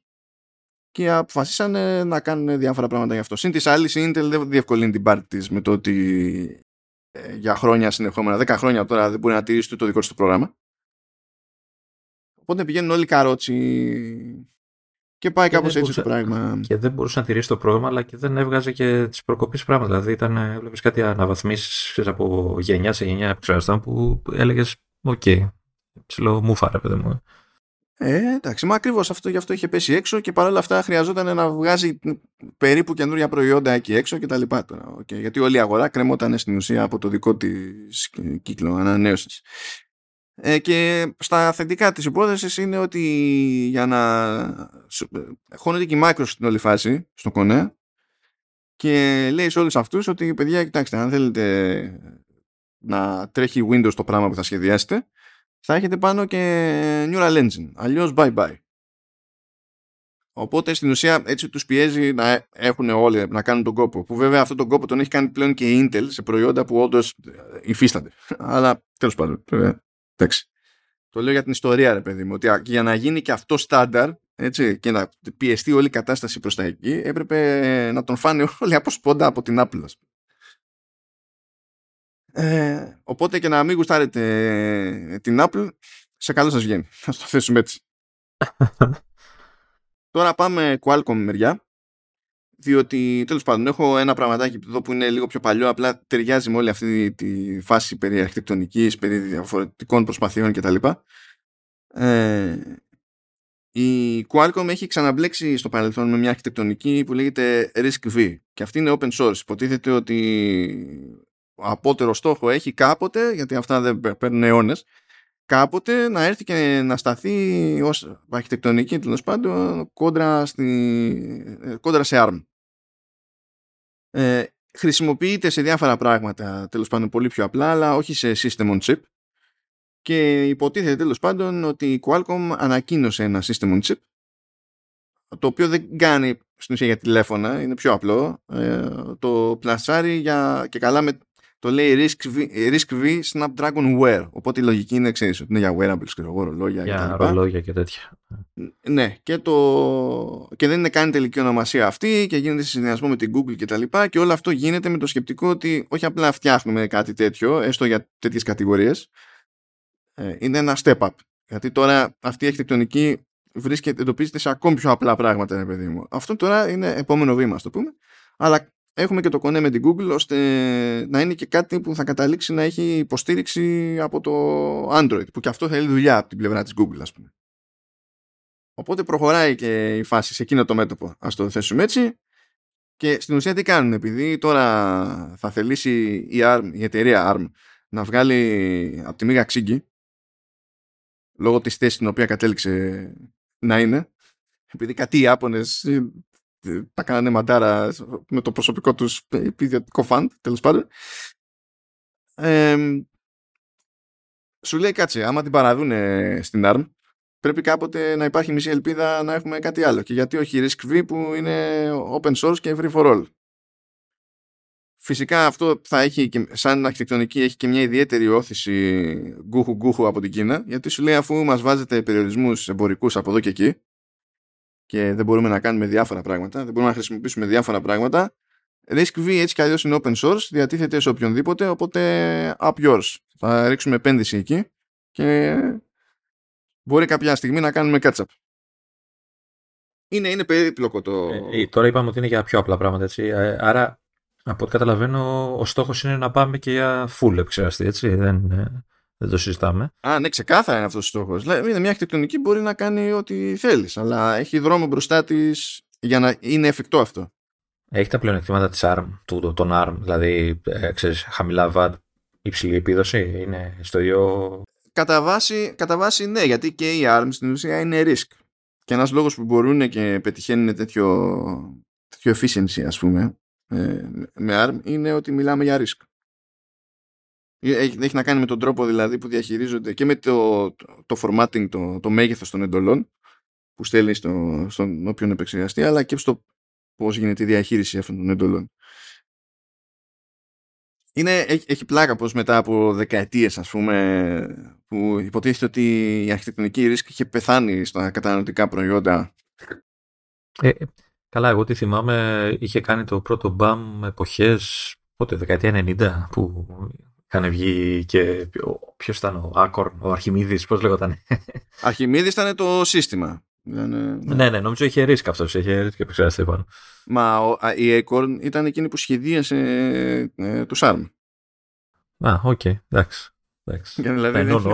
Όλα τα κομμάτια του puzzle τα ενώνονται στο κεφάλι μας. Ναι, μετά έγινε εταιρεία, ξέρω, φάση ARM και είχε βάλει λεφτά τότε και η Apple. Απλά κάποια στιγμή τη δεκαετία του 90 που τα πήγαινε για φούντο η Apple, το πούλησε το μερίδιο γιατί προσπαθούσε να αρπάξει λεφτά που να είναι. Άμα μπορούσε κάποιος στην Apple να γυρίσει πίσω στον χρόνο και να το έχει ξεκάνει αυτό. Δεν θα το πουλάγε. Θα το έκανε σίγουρα. Αλλά τέλος πάντων, οκ, πες. Αλλά το πιο έτσι ζουμερό των ημερών από Qualcomm και πάλι είναι ότι βγήκανε και είπαν δύο πράγματα παραπάνω για εκείνο το chip που ετοιμάζουν, που λέμε ότι στην ουσία αγόρασαν προ τριετίας νομίζω περίπου την Nuvia που στήθηκε από μηχανικούς της Apple που είχαν δουλέψει Apple Silicon και φτιάχνει custom core δικό της τέλος πάντων για να μην παίρνει από τα design που είναι πιο pro-cut τέλος πάντων από την ARM, και είπε μερικά πραγματάκια παραπάνω και ετοιμαστείτε παιδιά διότι το πράγμα έχει ενδιαφέρον και ταυτόχρονα είναι αστείο. Λοιπόν, το brand λέγεται Snapdragon X Elite. Εντάξει, 3 από τώρα. Η X Plus Alpha, Tournament Edition, ξέρω εγώ και αυτά, οκ. Λοιπόν, πάμε. Έχει διάφορα περίεργα. Πρώτον, σε αντίθεση με όλο το κύμα που παίζει σχετικά, δεν θα έχει μικρούς και μεγάλους πυρήνες. Θα έχει μόνο μεγάλους πυρήνες. Εντάξει, ενδιαφέρον ακούγεται. Και θα είναι 12 πυρήνες και σχεδιάζεται στα 4 νάνο. Και καλώς εχόντων των πραγμάτων θα είναι έτοιμος για να σκάσει σε προϊόντα του χρόνου, του 2024. Πρώτη σημείωση, έτσι, όταν θα καταφέρει να βγει θα είναι κατά μία έννοια ένα μέγεθος πίσω σε σχέση, δηλαδή αυτό δεν είναι ούτε καταστροφικό ούτε τίποτα, απλά για να καταλάβετε σε τι διαφορά φάση λειτουργούν τα πράγματα και πόσο μανιασμένα προχωράει τη φάση Apple, ας πούμε, γιατί έχει όλο το χρήμα του σύμπαντος. Είναι αυτό που λέγαμε παλιά, ότι τους έπιασε για δεύτερη φορά στον ύπνο, δηλαδή παλιά με τους 64 πιτους στα κινητά, τώρα με το Apple Silicon. Ναι. Και λέει λοιπόν, το 10 πύρινος, όλοι θα είναι μεγάλοι πυρήνες. Λέει κάτι περίεργα εκεί, ότι η ταχύτητα θα φτάνει τα 3,8 GHz, αλλά άμα χρησιμοποιείται σε κάτι μόνο 2 πυρήνες, θα παίζει turbo boost, θα πηγαίνει στα 4,3. Εγώ τα ακούω αυτά και ξενερώνω κατευθείαν. Γιατί μωρέ? Γιατί είναι ένας βαθμός περιπλοκότητας που δεν μπορείς να τον υπολογίσεις, δηλαδή τι σημαίνει αυτό στην πράξη κάθε φορά. Ουσιαστικά αυτοί λένε ότι όταν καίει το τσιπάκι full, έτσι, θα φτάνει ένα πικ 3,8. Άμα έχει πυρήνες να χαλαρώσουν και έχει χώρο, ανεβαίνει αυτό. Αυτό κάνει ουσιαστικά, έτσι. Δηλαδή αν χρησιμοποιεί μόνο 1-2 πυρήνες, θα ανεβαίνει λίγο και ταχύτητα. Ναι, αν ο κώδικας δεν είναι τόσο παράλληλος, θα πει τέλος πάντων εντάξει, οκ. Θέλω να σας ενημερώσω ότι οι περισσότερες συγκρίσεις που κάνει είναι με Intel. Ναι. Και λέει το κλασικό τέλος πάντων, ότι πιάνουμε την επίδοση τάδε με λιγότερα βάτ και τα λοιπά και είναι πολύ πιο efficient, που λες αυτό έλπε. Δηλαδή αφού έχεις αλλάξει η αρχιτεκτονική γι' αυτό. Τουλάχιστον η σύγκριση γίνεται με τρέχουσα γενιά, έτσι, 13 βλέπω. Ναι, ναι. Σε κάποια φάση κάτι που λέει η Qualcomm είναι ότι θα είμαστε πάνω, λέει, σε single core performance, θα είμαστε πάνω, λέει, από τον M2. Οκ. Επίσης έχει ένα slide, τέλος πάντων. Να κάνω μια χαζή ερώτηση, έτσι. Επιμένουν όλοι και σου λένε single core και multicore και διαφορά σε επιδόσεις και αυτά. Έχει νόημα το single core? Υπάρχει περίπτωση να σε αληθινές συνθήκες χρήσης να παίξεις με έναν πυρήνα? Ναι, εξακολουθούν και υπάρχουν πράγματα που είναι γραμμένα κουλά, ρε παιδί μου, και δεν χρησιμοποιούν παράλληλα πυρήνες. Ακόμη και σήμερα βγαίνουν παιχνίδια που για κάποιο λόγο χρησιμοποιούν ένα πυρήνα. Ναι, άμα είναι το Pong, εντάξει. Όχι το Pong, μιλάμε συνήθως. Λες τι τούτο. Πάντως δεν σκέφτομαι λάθος το ότι κατά 99,9% αυτό που καίει κάποιον είναι το multicore, έτσι, γιατί αυτό θα χρησιμοποιείται συνήθως. Έτσι. Ναι, σε σύγχρονο, έτσι, πιο φρεσκογραμμένο και φτιαγμένο software υποτίθεται ότι αυτό είναι το ζήτημα, ναι. Θεωρώ ότι τα περισσότερα είναι έτσι. Συν της άλλης, δεν είναι ότι ανά πάσα στιγμή στο σύστημα τρέχεις ένα πράγμα. Οπότε, ξέρεις, έτσι κι αλλιώς θα απασχολήσεις παράλληλα, παιδί μου, τέτοιους. Πάτια. Ας πούμε το OneDrive, ας πούμε, θα πετάει στο. Που παίρνει multicore και θα κάνει όλα. Έχει μια ατάκα που λέει ότι ο X Elite θα είναι, λέει, 50% γρηγορότερο στο peak. Τώρα δεν ρωτάμε για το τι σημαίνει αυτό για thermals και τέτοια, δεν έχει δώσει τις λεπτομέρειες, αλλά λέει στο peak, λέει, στο multi 50%, και λέει σε σχέση με M2. Τώρα όταν το λέει αυτό, ποιον M2 εννοεί? Γιατί αν εννοεί τον απλό M2, το να έχεις 12 μεγάλους πυρήνες και η Apple να έχει 4 μεγάλους και 4 μικρούς, αλλά πες ότι ήταν ίδιο και είναι 8, το να έχεις 50% υψηλότερη απόδοση με επίδοση μάλλον, με 50% παραπάνω πυρήνες, το 2024, και ενώ οι πυρήνες από M2 είναι του 2022, μπορεί να είναι σαφής η βελτίωση σχέση με Intel, αλλά δεν ξέρω τι προσπαθείς να πετύχεις όταν συγκρίνεις με Apple Silicon. Δεν ξέρω τι κάνεις εκεί. Δεν αντιλαμβάνομαι. Κάτι λέει παρακάτω το άρθρο. Έχω τριψώ ότι αναούνε τον Vanilla. Γιατί μετά κάτι λέει το άρθρο για Pro και Max. Αλλά... Και εγώ πιστεύω ότι εννοούν τον Vanilla, διότι αν τους έπαιρνε να εννοούν κάποιον άλλον, πιστεύω θα το βάζανε στο slide για να γουστάρουνε. Ναι. Με μεγάλα γράμματα κτλ. Ναι. Αν δεν πρόκειται περί λάθους. Γιατί από ό,τι κατάλαβα, λέει, είναι τέτοιο. Αυτά τα slides από αυτοί που τα δώσανε στους δημοσιογράφους, μέσα σε 1-2 μέρες τα αλλάξανε 5 φορές. Και μάλιστα σε κάποια φάση είπανε σε όλους ότι εντάξει, παιδιά, είναι τελικά, μπορείτε να τα χρησιμοποιήσετε, και μετά τα ξαναλλάξανε. Και είχαν δημοσιεύσει άλλοι αυτά τα προηγούμενα final που τελικά δεν ήταν final και ήταν ό,τι να είναι, ας πούμε. Τέλος πάντων, τώρα χάος εκεί πέρα. Και φυσικά δεν ξέρουμε σε κάθε περίπτωση, έτσι, πόσο πιάνει τα ταβάνια σε κατανάλωση. Δηλαδή, υπολογίζει τέλος πάντων ότι μπορεί να έχει ένα ταβάνι ο Elite στα 50 Watt. Αλλά άμα τον συγκρίνεις με τον M2, είναι ακόμη πιο αστείο, διότι αν χρειάζεσαι 50% παραπάνω πυρήνες για να πιάσεις 50% παραπάνω επίδοση από τον απλό M2, και το ταβάνι στην κατανάλωση είναι διπλάσιο από το ταβάνι της κατανάλωσης του M2, δεν κάνεις πολλά. Δεν έχει... Η φάση είναι comedy. Είναι... Δεν ξέρω. Εκεί που τους πιστεύω ότι μπορούν να κάνουν πράγματα, γιατί συστηματικά κάνουν πράγματα και είναι και δικοί τους αυτοί οι πυρήνες, δεν παίρνουν προκάτ από τέτοιο, από ARM, είναι με GPU. Εκεί πέρα, εντάξει, εκεί τους πιστεύω ότι θα κάνουν πράγματα. Αλλά ξέρω εγώ. Θα δούμε. Θα δούμε. Ακόμα και για το τέτοιο, ακόμα και για το για το Neural Engine σου λέει, ξέρω εγώ, πηγαίνει στα 45 tops. Αλλά δεν σου λέει σε τι είδους υπολογισμό. Και λες μπράβο. Πώς θα το συγκρίνω εγώ? Δεν ξέρω τι σημαίνει. Δηλαδή μου είπες ένα νούμερο. Μπράβο. Εντάξει. Και του χρόνου. Αλλά παίζουν. Παίζει χαμούλης, παιδιά. Παίζει χαμούλης. Είναι, δεν ξέρω τι. Αυτή την εβδομάδα. Δηλαδή δεν ξέρω. Τουλάχιστον το θετικό σε όλα αυτά είναι ότι δείχνει να κινείται λίγο η αγορά, έτσι, γιατί κοιμότανε μέχρι τόσα, όλα αυτά τα χρόνια. Οπότε αυτό είναι καλό και για την Apple, έτσι. Δεν θα ράξει. Δεν την παίρνει να ράξει, δηλαδή. Καλά, έχει ακόμα, αλλά λέμε. Ναι. Λοιπόν, πάμε λίγο σε ένα τέτοιο... Πάμε λίγο στο κοστολόγιο των iPhone 15. Αχ, τι παλεξηγούμε τα αυτονόητα.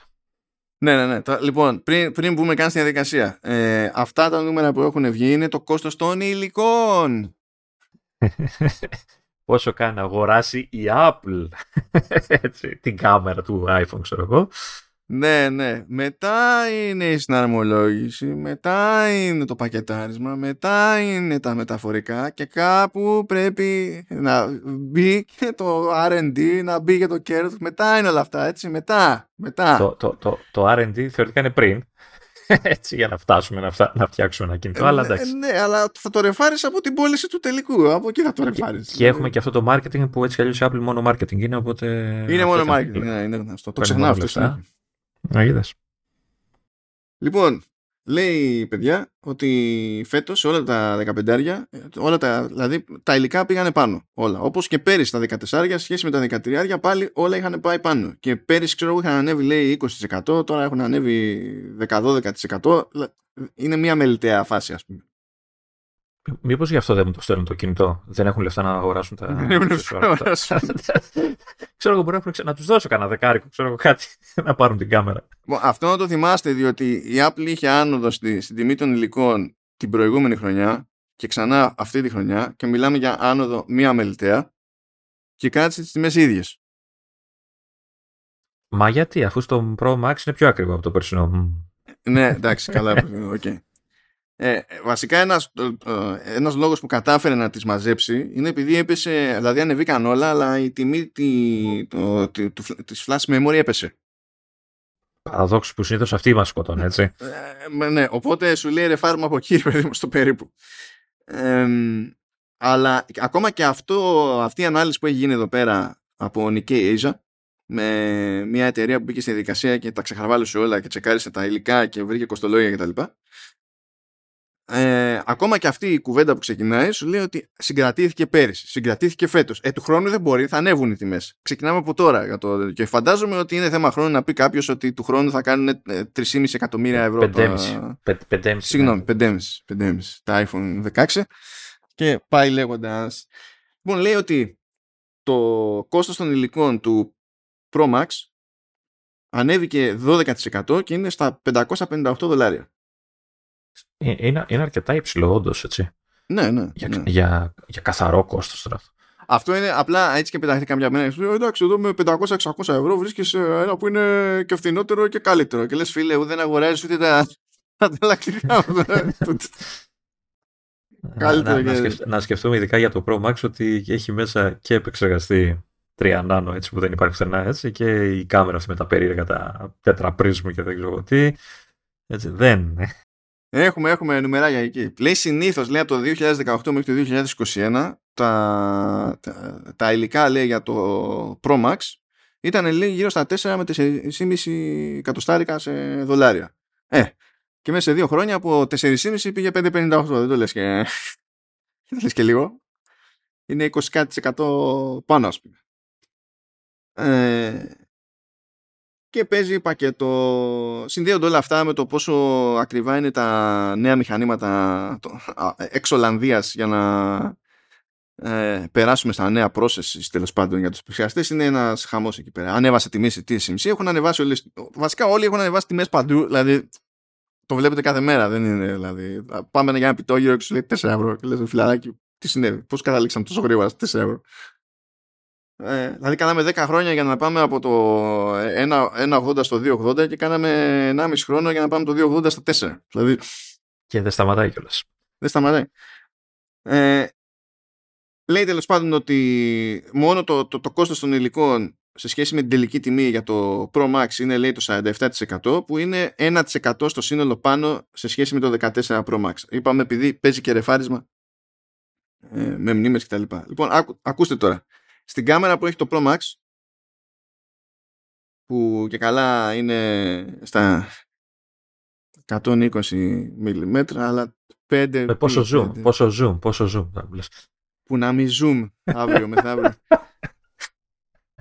Να μην zoom όλοι αυτοί. Λοιπόν, λέει, πηγαίνει, μόνο αυτό, λέει, το κάμερα module εκεί, πηγαίνει, λέει, $30. Που είναι 3,8 φορές πάνω από το προηγούμενο τηλεφακό στο 14 Pro Max. Με συγκλονίζουν όλα. Και η άνοδος σχεδόν 4 φορές του κοστολογίου και το ότι ο προηγούμενος τηλεφακός σχεδόν έκανε μείον. Δηλαδή λες, ρε φίλε, τι να, πόσο έκανε, δηλαδή ήταν $9 αυτό το πράγμα εκεί πέρα. Ξεπαντώθηκε. Δεν είχε πολύ καλό zoom γι' αυτό. Ναι. Τι άλλο έχουμε εδώ πέρα. Επίσης λέει ο νέος σκελετός μέσα, που είναι ο συνδυαστικός εκεί με το αλουμίνιο και το τιτάνιο και τα λοιπά, πηγαίνει στα $50 που είναι 43% πάνω σε σχέση με το περσινό πλαίσιο. Επίσης λέει α17 Pro μόνο του το chip λέει κάνει $130 μόνο του. Και αυτό είναι 27% πάνω σε σχέση με τον α16. Παίζει ένα ξεπάτωμα. Θα παίζει Resident Evil 8 όμως. Ναι, το οποίο φυσικά θα κάνει $60. Και χαμούλης. Κάπως έτσι το πράγμα. Τώρα ναι. Εντάξει, να λέμε. Και απλά όντως σωθήκανε από flash, γιατί σου λέει ότι ξεκινάει το Pro Max στα 256, ενώ το φετινό, το 15 Pro Max, ενώ το 14 Pro Max είναι στα 128. Και αυτή, δηλαδή από τα 128 στα 256, για την Apple έχει 5% απόσταση. Δηλαδή τα 256 θα αγοράζει 5% παραπάνω από τα 128. Έτσι ρε φάρε για όλη την άλλη τραγωδία. Δηλαδή δεν υπήρχε καμία ελπίδα. Για να καταλάβετε.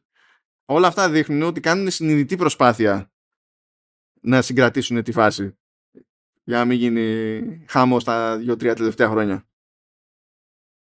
Ακόμα και τα 15 έχουν ανέβει, γιατί λέει, ανέβηκαν λέει 16% σχέση με τα 14.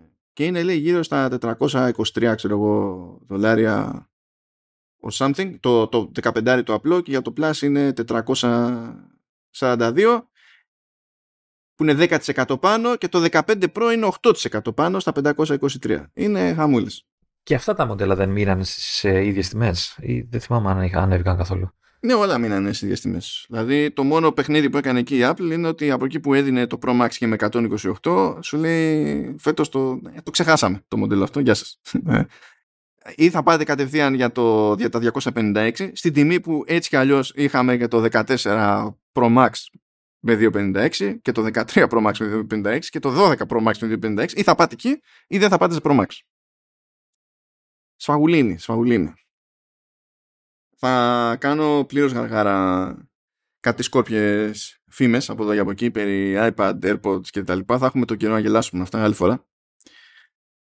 Και να πάμε, γιατί μας πιέζει εδώ πέρα και ο χρόνος, να πάμε στο event που δεν θα γινόταν και θα γίνει στις 30 Οκτωβρίου. Όχι.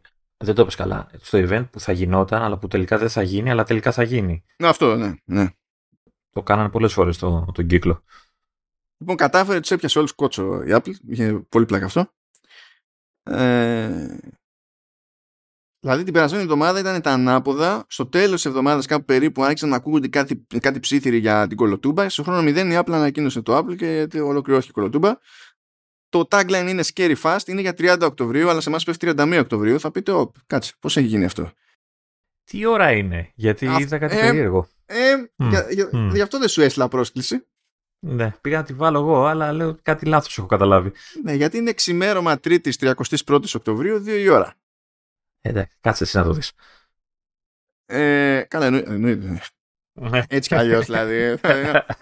Εγώ δεν κοιμάμαι τις ώρες, αλλά έτσι κι αλλιώς θα κάνουμε τον κόπο.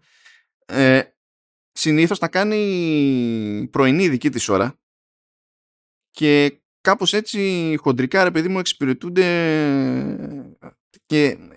εξυπηρετείται και ο υπόλοιπος κόσμος του στυλ, πέφτει πάνω κάτω σε ώρες που είμαστε σε λειτουργική κατάσταση, ρε παιδί μου, κάπως έτσι. Τώρα το έβαλε απόγευμα, έπαθε Sony αυτό, Sony σε E3 είναι αυτό, μας πέφτει ξημερώματα. Και γέλασα εδώ μεταξύ, διότι καλά κάνει, έχει βγάλει ένα λόγο εκεί που κάνει τελείως τυχαία morph εκεί σε Finder, για να μην υπάρχει καμία αμφιβολία ότι μιλάμε για Mac και ποιος ασχολείται με iPad. Αυτό με ξενέρωσε, γιατί συνήθως με τις προσκλήσεις γίνεται ένα παιχνιδάκι, έτσι, τι θα είναι το event και αυτά. Τώρα ήταν πολύ... Ναι, επειδή τώρα δεν έχει γίνει παιχνιδάκι που είναι όλοι ψάχνουν. Και έβγαλε, μου έκανε φοβερή εντύπωση, επειδή είμαι στο feed, τέλος πάντων οι παρουσιάσεις από την Apple βγαίνουν και ως βίντεο podcast και καλά. Υπάρχει δηλαδή στο Apple Podcasts αυτό το πράγμα. Που βέβαια εκεί σκάει κατόπιν όρτης, δεν μιλάμε για το stream, έτσι. Και έσκασε trailer episode. Και είναι με μουσικούλα από πίσω που ταιριάζει με Halloween, ξέρεις. Ναι. Φαντάσματα και έτσι. Και λέω, τι κάνουν τα αυτοί. Πες μας θα βγει κανένας Φεντερική τιμένος Δράκουλας. Μακάρι, μακάρι. Όχι, θέλω να είναι μάγισσα από Looney Tunes με τη μύτη που είναι δημότης σε δύο μπάντες και το παπουτσάκι που είναι σε μέγεθος το οποίο δεν χωράει καν ούτε ανθρώπινο δάχτυλο. Αυτό θέλω. Λοιπόν, το tagline είναι Scary Fast και φυσικά αυτό σκόρψε το πανικό. Γιατί σκόρψε το πανικό? Διότι λες τώρα η Apple να λέει Scary Fast, να έχει καινούργιους Mac και να εννοεί ότι θα μας δείξει τον καινούριο iMac με M2, είναι λίγο χλωμό. Δεν υπάρχει περίπτωση. Είναι λίγο χλωμό, θα είναι λίγο awkward.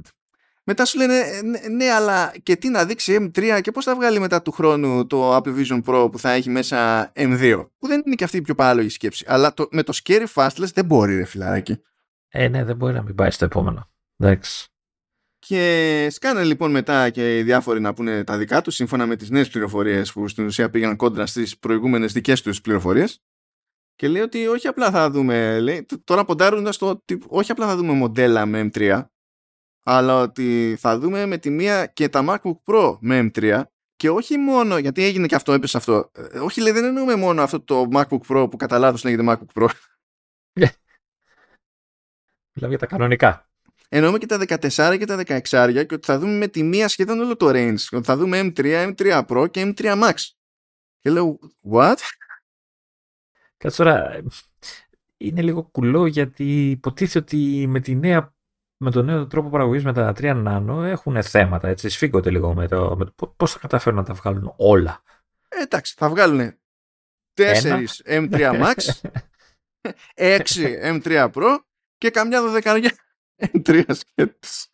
Πάντως, αν δείξουν iMac με M3, το έχουν ξανακάνει το skip, σε επεξεργαστή. Γενικά στο παρελθόν, ναι, έχουν ξανακάνει. Ναι. Και επί Intel, δηλαδή, τα έχουν ξανακάνει. Αυτό είναι... Και με στεναχωρεί αυτό που λένε ότι τα χρώματα θα είναι πάνω κάτω τα ίδια, οπότε μάλλον δεν θα γλιτώσουμε πάλι τα λευκά bezels. Καλά, αυτό δεν είναι design που θα αλλάξει. Αυτό, άμα είναι να αλλάξουν οι γνώμη, θα αλλάξουν όταν θα έρθει η ώρα για design. Που άμα δεν κλείσει ένα σασί 5 χρόνια, αυτή είναι ασχόλητη. Καλά, εντάξει. Το θέμα είναι για πορτοκαλί, οπότε κάποιος θα χαρεί από εκεί, από τη δικιά σου μπάντα. Το θέμα είναι ότι είπαν, Λεωνίδα, ότι τώρα το αντιμετωπίζουν ως σοβαρό ενδεχόμενο και μαζί με το Scary Fast, δηλαδή πηγαίνει και εμένα αναγκαστικά το μυαλό μου εκεί. Ότι οι τύποι θα βγάλουν M3 Pro και M3 Max 11 μήνες αφού βγάλανε M2 Pro και M2 Max. Που εκεί είχαμε πει εκείνα τα MacBook Pro ότι είχαν βγει καθυστερημένα και φαινόταν δηλαδή ότι είχαν βγει καθυστερημένα. Θέλανε να τα προλάβουν πέρυσι το φθινόπωρο, δεν τους βγήκε και τα βγάλανε Ιανουάριο. Οπότε τι 11 μήνες, τι κάνετε 11 μήνες, 10 μήνες. Πράγμα που σημαίνει, Λεωνίδα, ότι άμα συμβεί αυτό το πράγμα, πρέπει να ενεργοποιηθεί το στρατηγικό απόθεμα αφεσιού. Εγώ είπα να κάνουμε μια προσευχή στην αρχή, δεν με ακούσει. Γιατί θα στηρίξουμε την τσέπη. Υποτίθεται ότι ο στόχος ήταν να κάνω υπομονή, να συνεχίσω να υποφέρω με το μηχανάκι του 2017 μέχρι το επόμενο refresh και να πάω για ένα γαϊδούρι MacBook Pro με M3 Max whatever that is. Και αυτό όμως το περίμενα άνοιξη. Μετά άρχισαν να λένε παιδιά καλά κρασιά θα πάνε πίσω. Και πιο μετά την άνοιξη ήμουν να πω ρε φίλε θα υποφέρω ακόμη περισσότερο. Και ξυπνάμε μια μέρα και αυτή τη στιγμή δηλαδή που γράφουμε τα πονταρίσματα είναι την άλλη εβδομάδα. Την άλλη εβδομάδα παρουσίαση στη μεθεπόμενη διάθεση. Έτσι και γίνει αυτό το πράγμα. Μέχρι να έρθει εδώ όμως θα σε πάρει λίγο προς Χριστούγεννα. Το θετικό της υπόθεσης είναι ότι επειδή η παρουσίαση είναι 2 η ώρα τη νύχτα θα φύγει mail ώρα που δεν θα έχω ανταγωνισμό. Κράβες, δηλαδή. Θα πιάσουμε σιρώνι. Εσύ θέλεις mail πριν ανοίξουν κάνει προπαραγγελίες, έτσι. Και θα πω, ναι, αλλά επειδή θα πρέπει να πω συγκεκριμένα, θέλω αυτό, για να μπορεί να μπορεί να κάνει ο άλλος κάτι. Γιατί να του πω, κοίταξε να δεις, γενικά θέλω ένα MacBook Pro, έχει το κατά νου, θα μου πει μπράβο, και εγώ τι να κάνω, το είδα το mail. Θα πρέπει να δω τη ρημάδα τη σύνθεση. Θα στείλω ένα mail και θα πω αυτό, έτσι, πάμε. Με την έκπτωση ΦΠΑ φυσικά, εφάπαξ έτσι όπως είναι, in one go, applicare for the ages, και αυτό. Και φυσικά μετά η επόμενη σκέψη είναι ότι άμα είναι να το μπιούμε έτσι, να χώσω και τα AirPods Pro μέσα ή θα τον φάμε. Θες και τα Pro. Ναι, ναι, επειδή όταν θα. Χωρίς ΦΠΑ και με Apple και τα λοιπά, θα είναι θαύμα έτσι, και είμαι έστω και €1 κάτω από τα 4.000, και το ζήτημά μου θα είναι, ξέρω εγώ, τα 3.000 από τον AirPods Pro. Oh, man. That's not funny. Θα δω που θα τα βρεις, φίλε. That's not funny. Καλά, δεν το συζητάμε. Είναι, μιλάμε για. Εγώ εν τω μεταξύ έχω την πίεση για, σου είχα πει ότι θέλω λάπτοπ για το γιο, έτσι, το έχουμε τάξει ως δώρο για το πανεπιστήμιο που πέρασε κτλ. Και ξέρεις, έχει φαγωθεί να πάρει και του λέω περίμενε να βγουν τα καινούργια να δούμε τουλάχιστον, ή να πέσουν τα παλιά, ή μήπως τα καινούργια αξίζει να περιμένεις. Για βανίλα βέβαια εμείς. Δεν λέμε για παραπάνω, αλλά να δούμε τι θα βγει. Ναι, τώρα κοίτα, τώρα ξαφνικά να βγάλουν M3R, πραγματικά αυτό αποκλείεται. Αυτό, δηλαδή τον Ιούλιο είναι που δείξανε το ρημάδι το τέτοιο, με τον M2 το 15. Δηλαδή δεν είπα. Πώς θα το βγούνε και θα πούνε, α, θα το θυμάσαι αυτό με τη μία. Θα τρελαθούν όλοι, ρε. Βέβαια δεν είναι να το έχω πάρει εγώ όπως είχα πάρει το iPad 3 και σε 6 μήνες βγάλανε το 4, έτσι. Δεν είναι. Μόνο άμα πάρω εγώ θα γίνει αυτό. Αυτό το είχαμε φάει αμφότερη, ναι, θυμάμαι. Μιλάμε τώρα, δηλαδή εντάξει, αυτό απλά δεν παίζει. Δηλαδή θα αλλάξουν οτιδήποτε άλλο εκτός από το MacBook Air αυτή τη στιγμή, ξέρω. Θα πούνε το MacBook Air, όταν θα έρθει η ώρα για ανοιξιάτικο event εκεί για κανένα iPad, θα πει παιδιά, βάλαμε και τα τσιπάκια τα καινούργια στο MacBook Air, δεν βαριέσαι. Γιατί που φαντάζομαι κιόλας ότι αυτό θα στέκει και λίγο, διότι εφόσον η προμήθεια chip σε 3 nano είναι σφιχτή, το να πας να το χώσεις στο δημοφιλέστερο σου Mac είναι λίγο πρόβλημα. Δεν θα μπορείς να φτιάξεις τίποτα για κανένα άλλο, ξέρω εγώ. Γιατί οι δημοφιλέστεροι Mac που παίζουν συνυπολογίζοντας laptop και desktop, τα δύο δημοφιλέστερα μοντέλα είναι MacBook Air και το γυαλατζί το MacBook Pro. Να υποθέσω λόγω κόστους. Ναι, αυτό είναι τέτοιο. Το παίρνουν περισσότερο εταιρικοί πελάτες που πραγματικά δεν καταλαβαίνω. Δηλαδή, ακόμα και εταιρικοί πελάτες σας παίρνανε το Air. Αφιλιώναν. Ερώτηση κρίσεως τώρα, έτσι. Σκάνε και είσαι να πάρεις. 14-16. Όταν πάω για 16, αφού είμαι στραβός, ρε. Τι σιγά τώρα. Αφού έχω δεχτεί τη μοίρα μου και πλέον πρέπει να σου πω, έχω δεχτεί τη μοίρα μου σε αυτά τα χρόνια που έχω και το πρώτο 13 του 17. Όπου ξεκίνησα, τα έχουμε πει πολλές φορές εδώ, ξεκίνησα να χωράω στο αεροπλάνο για να τα ανοίξω και κατέληξα να μην χωράω. Οπότε ό,τι σόι MacBook Pro και να πάρω δεν θα χωράει στο αεροπλάνο, αυτό είναι σίγουρο. Οπότε τουλάχιστον ας πάρω το τούβλο. Ναι. Γιατί ο κανόνας στην καθημερινότητα είναι να μην είμαι σε αεροπλάνο. Μπορεί να νιώθω εγώ ότι έχω εκτοξευθεί για άλλους λόγους, αλλά ο κανόνας είναι να μην είμαι μέσα σε αεροπλάνο. Λες τουλάχιστον να πιάσει τόπο εκεί πέρα το ρημάδι, ξέρω εγώ, να έχει και λίγο αέρα παραπάνω να αναπνεύσει το τσιπάκι. Άμα δεν δείξουν air, βλέπω να φεσώνομαι κι εγώ προ. Τουλάχιστον να το κάνω λίγο πιο οικογενειακή κατάκτηση, να μπορώ να το χρησιμοποιώ κι εγώ, αλλά δεν νομίζω να με αφήνουνε. Το άλλο που, όχι ρε, γιατί να φεσωθείς προ, καλύτερα μια χαρά θα είναι το air, γιατί σιγά για την υπερχρήση που θα πάει, ρε. Ναι, σωστό κι αυτό. Χαίρομαι πολύ. Είναι, εντάξει. Δεν είναι και μηχάνημα τώρα που αγοράζεται με ορίζοντα ότι ξέρεις πρέπει να κρατήσεις 10 χρόνια. Ναι, όχι, αλήθεια είναι αυτή. Έλεγα μήπως και γλιτώσω εγώ. Να είναι λίγο, επειδή όταν το χρησιμοποιώ εγώ δεν θα το χρειάζεται. Ξέρεις, να το γλιτώσουμε, αλλά είναι ένα σχέδιο που ξέρω από τώρα ότι θα αποτύχει. Έτσι, οπότε ναι. Ας δούμε τι θα τα σκάσει, να δούμε αν θα γίνει και καμιά ανατίμηση πιο κάτω στα παλιότερα. Αν και νομίζω κάτι κάνανε τώρα, κάτι ρίξανε όπως και νομίζω κάτι ρίξανε. Ήταν για τους φοιτητές, για τα Ναι, αυτά back to school γιατί αυτό είναι άλλο καπέλο. Να. Wow, αυτό που επίσης ακούστηκε είναι ότι θα δούμε να αλλάζει σασί το γυαλατζί. Είμαι πολύ περίεργος να δω αν θα γίνει αυτό το πράγμα. Το να μην υπάρχει το γυαλατζί δεν το σκέφτομαι, πιστεύεις. Το ότι υφίσταται, δυστυχώς το καταλαβαίνω, διότι η απόσταση σε φράγκο από το γυαλατζί στο κανονικό είναι τεράστια. Άμα το βγάλεις από εκεί πέρα, το κενό μεταξύ Air και Pro είναι κωμικό, ξέρω. Το λογικό είναι να έχεις μια πρόταση. Το θέμα είναι ότι με αυτούς που έχουμε μπλέξει είναι ικανοί, το άκουγα και σε μια άλλη συζήτηση, σε άλλο podcast, είναι ικανοί να βγάλουν το γυαλατζί στο νεότερο σασί, που δεν ξέρω καν πώς είναι εύκολο αυτό, γιατί τα σασί που έχουν είναι 14 και 16, θα πρέπει να έχουν κάνει έξτρα δουλειά δηλαδή. Θα πούνε τι, θα βγάλουμε γυαλατζί στις 14. Τέλος πάντων, ό,τι να είναι, ας το κάνουν όπως να είναι. Και στην εποχή του Κουκ είναι ικανοί να κρατήσουν και το άλλο για έξτρα εκνευρισμό. Και να του ρίξουν 50 ευρώ κάτω, ξέρω. Όχι, όχι, σε παρακαλώ, θα το ρίξουν. Απλά θα φροντίσουν το άλλο σασί να κοστίσει λίγο παραπάνω, ρε φίλε. Αυτό θα κάνουν. Για να μικρύνει η απόσταση, το κενό, καταλάβεις. Αυτό, αλλά με τον πιο εκνευριστικό τρόπο που θα κοιταζόμαστε μετά και θα λέμε ρε. Αλλά πάντως. Πιστεύω ότι δεν είναι εκτός τόπου και χρόνου να δούμε ξαφνικά αλλαγή σε μεγάλο μέρος του line-up σε Mac, με δεδομένο ότι είναι φως φανάρι ότι δεν πρόκειται να δούμε αλλαγή στο line-up του iPad, το οποίο line-up του iPad είναι ήδη κουφό και δεν έχει ανανεωθεί κανένα μοντέλο μέσα στο 2023. Κανένα. Δηλαδή, νομίζω ότι δεν έχει ξανατύχει αυτό, να βγάλουμε ολόκληρη χρονιά που να μην έχει αγγίξει κανένας iPad. Η ώρα του δεν είναι όμως καθόλου, δηλαδή. Αυτό θα πάει για την άνοιξη πια τώρα. Δεν πρόκειται να κοιτάξει τώρα. Παίζει να δούμε Dynamic Island στα Mac, μιας και έχει μπει πια το notch. Υπάρχει λόγος να δούμε Dynamic Island. Χλωμό το κόβω. Λες, χλωμό το κόβω. Και ως συνήθως το πρόβλημα εκεί πέρα είναι όλα αυτά χρειάζονται πάχος, δεν?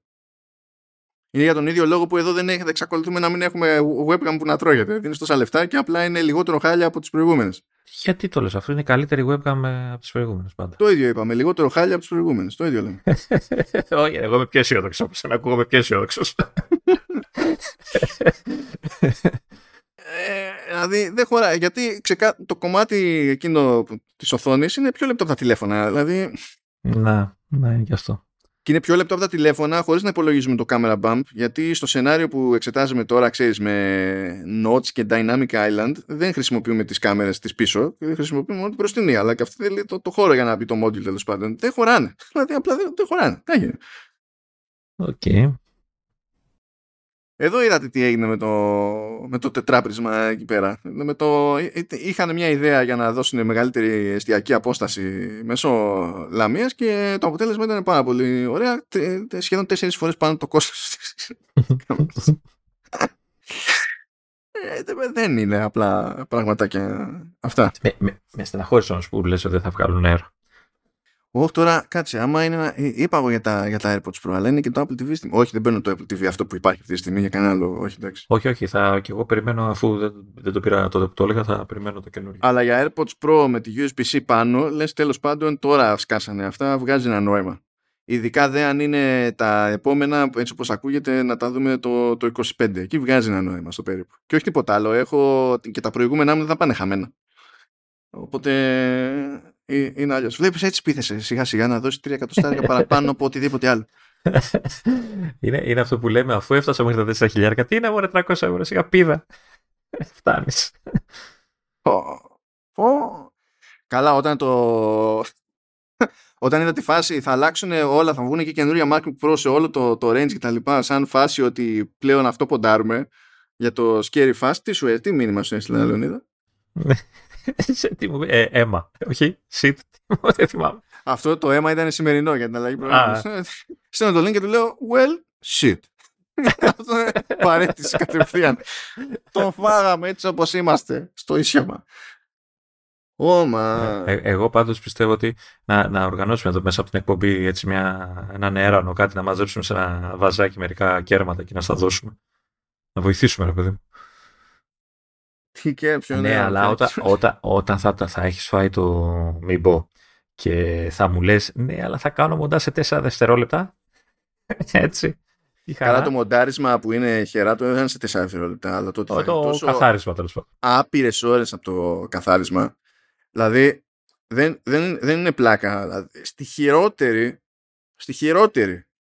Δηλαδή αποκλείεται να είναι τόσο χάλια, αλλά στη χειρότερη, σε εβδομαδιαία βάση, θα γλιτώνω 10 ώρες αναμονής.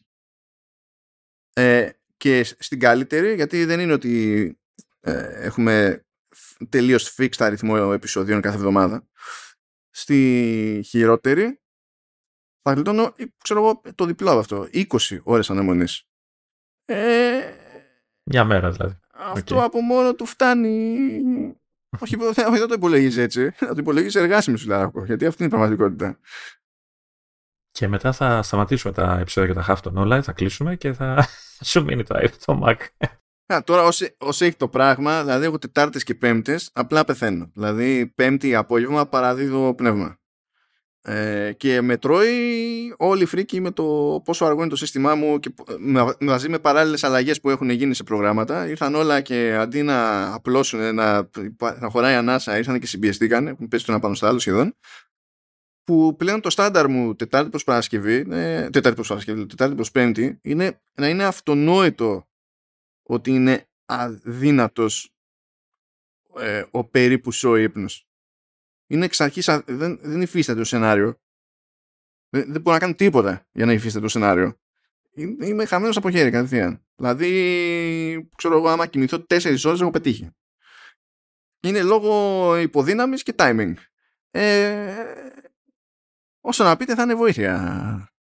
Πράγμα αυτό. Για να δούμε. Πάντως είμαι, δηλαδή όταν θα κλείσεις και θα περιμένεις και πριν σου έρθει και αυτά, κάνε μια, σημείωσε ώρες, διάρκειες που τρως με το παλιό για να κάνουμε σύγκριση με το καινούριο, ρε παιδί μου. Μα πεις ότι τόσο, ξέρω, ρε παιδί μου, ξέρεις, αλλά να τα σημειώσεις, να τα έχουμε καθαρά, να πεις ότι ένα επεισόδιο 1,5 ώρα, ξέρω εγώ, μου παίρνει τόσο, ρε παιδί μου. Ναι, όμως το γνωρίζω, μα ξέρω πόσο μου πάει κάθε ώρα, ξέρω πόσο μου κοστίζει, περίμενε, κάθε ώρα ήχου, ξέρω πόσο μου πάει. Γιατί με τον ίδιο ρυθμό, ρε παιδί μου, προχωράει ο καθαρισμός, η επεξεργασία πάντα, γιατί κάνω τα ίδια βήματα σχεδόν. Τώρα σε εξαιρετικές περιπτώσεις μπορεί να χρειαστεί να πειράξω κάτι, αλλά δεν είναι το στάνταρ. Πρέπει να έχει συμβεί κάτι, ας πούμε, για να προσθέσω ή να αλλάξω κάποιο βήμα και αυτό να αλλάξει τη διαδικασία. Και πρώτο βήμα που θα γίνει σε τέτοια περίπτωση θα είναι ότι θα προσπαθήσω να πετάξω όλα αυτά τα plugins που χρησιμοποιώ μετά στο post για καθαρισμό, να τα πετάξω μέσα στο hijack και να τρέχουν in real time την ώρα που γράφω, και θα δω αν θα πέσει το σπίτι να με πλακώσει. Είμαι πολύ περίεργος. Δεν έχω καν ιδέα αν αντέχει το μηχανάκι, οποιοδήποτε μηχανάκι, να τα κάνει όλα αυτά live. Τι latency θα προσθέτει και αν αυτό που προσθέτει μου δημιουργεί μετά πρόβλημα στο edit ή όχι, αλλά έστω μία φορά θα το κάνω αυτό το πείραμα, που είναι ένα πείραμα που δεν κάνω στο υπάρχον μου σύστημα, διότι είναι απλά δύνατο. Δηλαδή αυτό που περιγράφω, που θέλω να κάνω σαν πείραμα εκεί στο δικό μου μηχανάκι, απλά δεν τρέχει. Δεν τρέχει αργά, είναι απλά δεν πεθαίνει, είναι κρόνος, απλά δεν κάνεις τίποτα.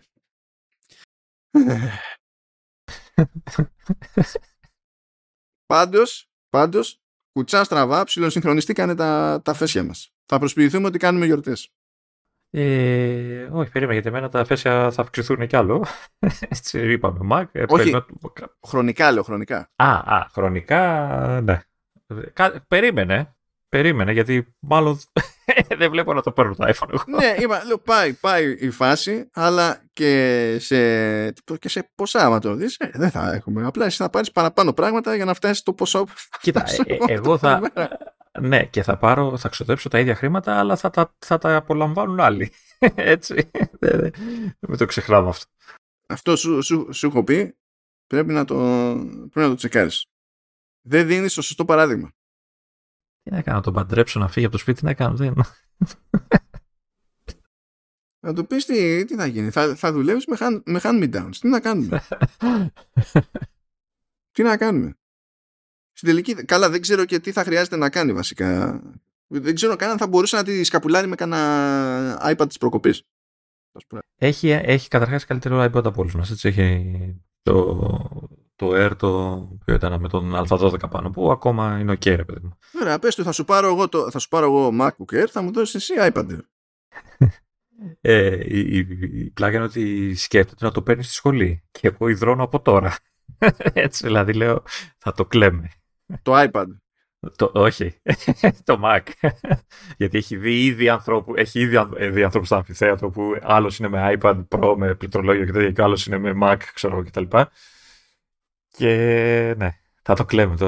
Δεν θέλω να το σκεφτούμε καν. Δεν θέλω. Η σκέψη είναι παραλογή, αλλά προφανώς οδηγεί απόβολα σε άγχος. Αυτό το πράγμα. Και το κακό είναι θα το έχω εγώ το άγχος, όχι αυτός. Αυτό το θέμα. Όχι, δεν έχει τέτοια μετά. Είναι ότι του λες, κοίταξε να δεις. Άμα μια μέρα αποφασίσεις να κάνεις καβαλέ με τους διπλανό σου και τελείως τυχαία, αντί να ξύσεις μολύβι, ξύσεις αλουμίνιο στο MacBook. Μάντεψε ποιος θα την πληρώσει. Και η απάντηση θα είναι not me. Αυτό. Ναι, αυτό. Πόσο μακριά είσαι από την πραγματικότητα. Έχουμε πει πρέπει να δίνεις το παράδειγμα. Εγώ το δίνω, δεν το παίρνει κανείς. Αυτό είναι το θέμα. Μπορεί να μην το δίνει σωστά. Ναι. Βάλει λίγο τυράκι, ξέρω εγώ, ένα κάτι δηλαδή. Το πρόβλημα είναι ότι θα χρειαστεί να πάρω κι εγώ. Αυτό είναι το θέμα. Αυτό είναι το μόνο φυσιολογικό σε όλα αυτά που μου περιγράφεις, Λεωνίδα. Ναι, αλλά. Ναι, τέλος πάντων. Εγώ πάλι είπαμε, είμαι ανάποδος άνθρωπος. Θέλω και desktop, δεν θέλω λάπτοπ εγώ. Εμένα δεν με νοιάζει το λάπτοπ. Τέλος πάντων. Αυτά που λέτε και ξέρω εγώ, χρόνια μας πολλά. Ναι, πόσο είπαμε, 5 χρόνια. 5. Γίναμε 5. Περάσαμε. Πάμε για νηπιαγωγείο. Περάσαν 5 χρόνια, ρε φίλε. Θυμάμαι. Άσε, γιατί θυμάμαι εγώ με τον ήχο με τον οποίο είχαμε ξεκινήσει και δεν θέλω να το θυμάμαι γιατί ήμουν πολύ πιο άμπαλος τότε. Θυμάμαι πως μίλαγα τότε. Εντάξει. Είχες άγχος για το αν θα αγκαλιάσει ο ακροατής το δικό σου brand γκρίνιας. Σου πήρε πολύ καιρό να το... κοίτα, κρατιόμουν κιόλας γιατί ξέρεις, δεν ήθελα να το δώσω με τη μία, γιατί δεν ήξερα τώρα. Ξέρεις, ήθελα να το συνηθίσει σιγά-σιγά. Τώρα δεν με σταματάει τίποτα έτσι. Δηλαδή, γκρινιάζω για την γκρίνια. Αν ήμασταν σε άλλη χώρα που είχε άλλη πέραση το podcasting, θα σου λέγω εγώ: κάνε λίγη υπομονή να βάλουμε το high level της γκρίνιας πίσω από paywall. να είναι κίνητρο ότι παιδιά άμα θέλετε κι άλλα χειρότερα. Φίλε, γινόταν αυτό. Όχι απλά δεν θα είχα άγχος με το τι θα αγοράσω. Θα έπαιρνα και για σένα. Θα κάναμε και διαγωνισμούς μετά. Ναι, ευχηθείτε μας καλή τύχη. Και θα επανερχόμαστε κλασικά την ερχόμενη εβδομάδα, όπου θα είμαστε καπάκι από την παρουσίαση. Και αν όντως έχουν βγει αυτά τα πράγματα και εγώ θα είμαι στη φάση που λίγες ώρες πριν θα έχω στείλει για καπάρωμα, θα υπάρχουν προβλήματα. Δηλαδή μήνυμου θα υπάρχουν στεναγμοί και τέτοια. Στα μικρόφωνα. Τα λέμε παιδιά. Γεια χαρά.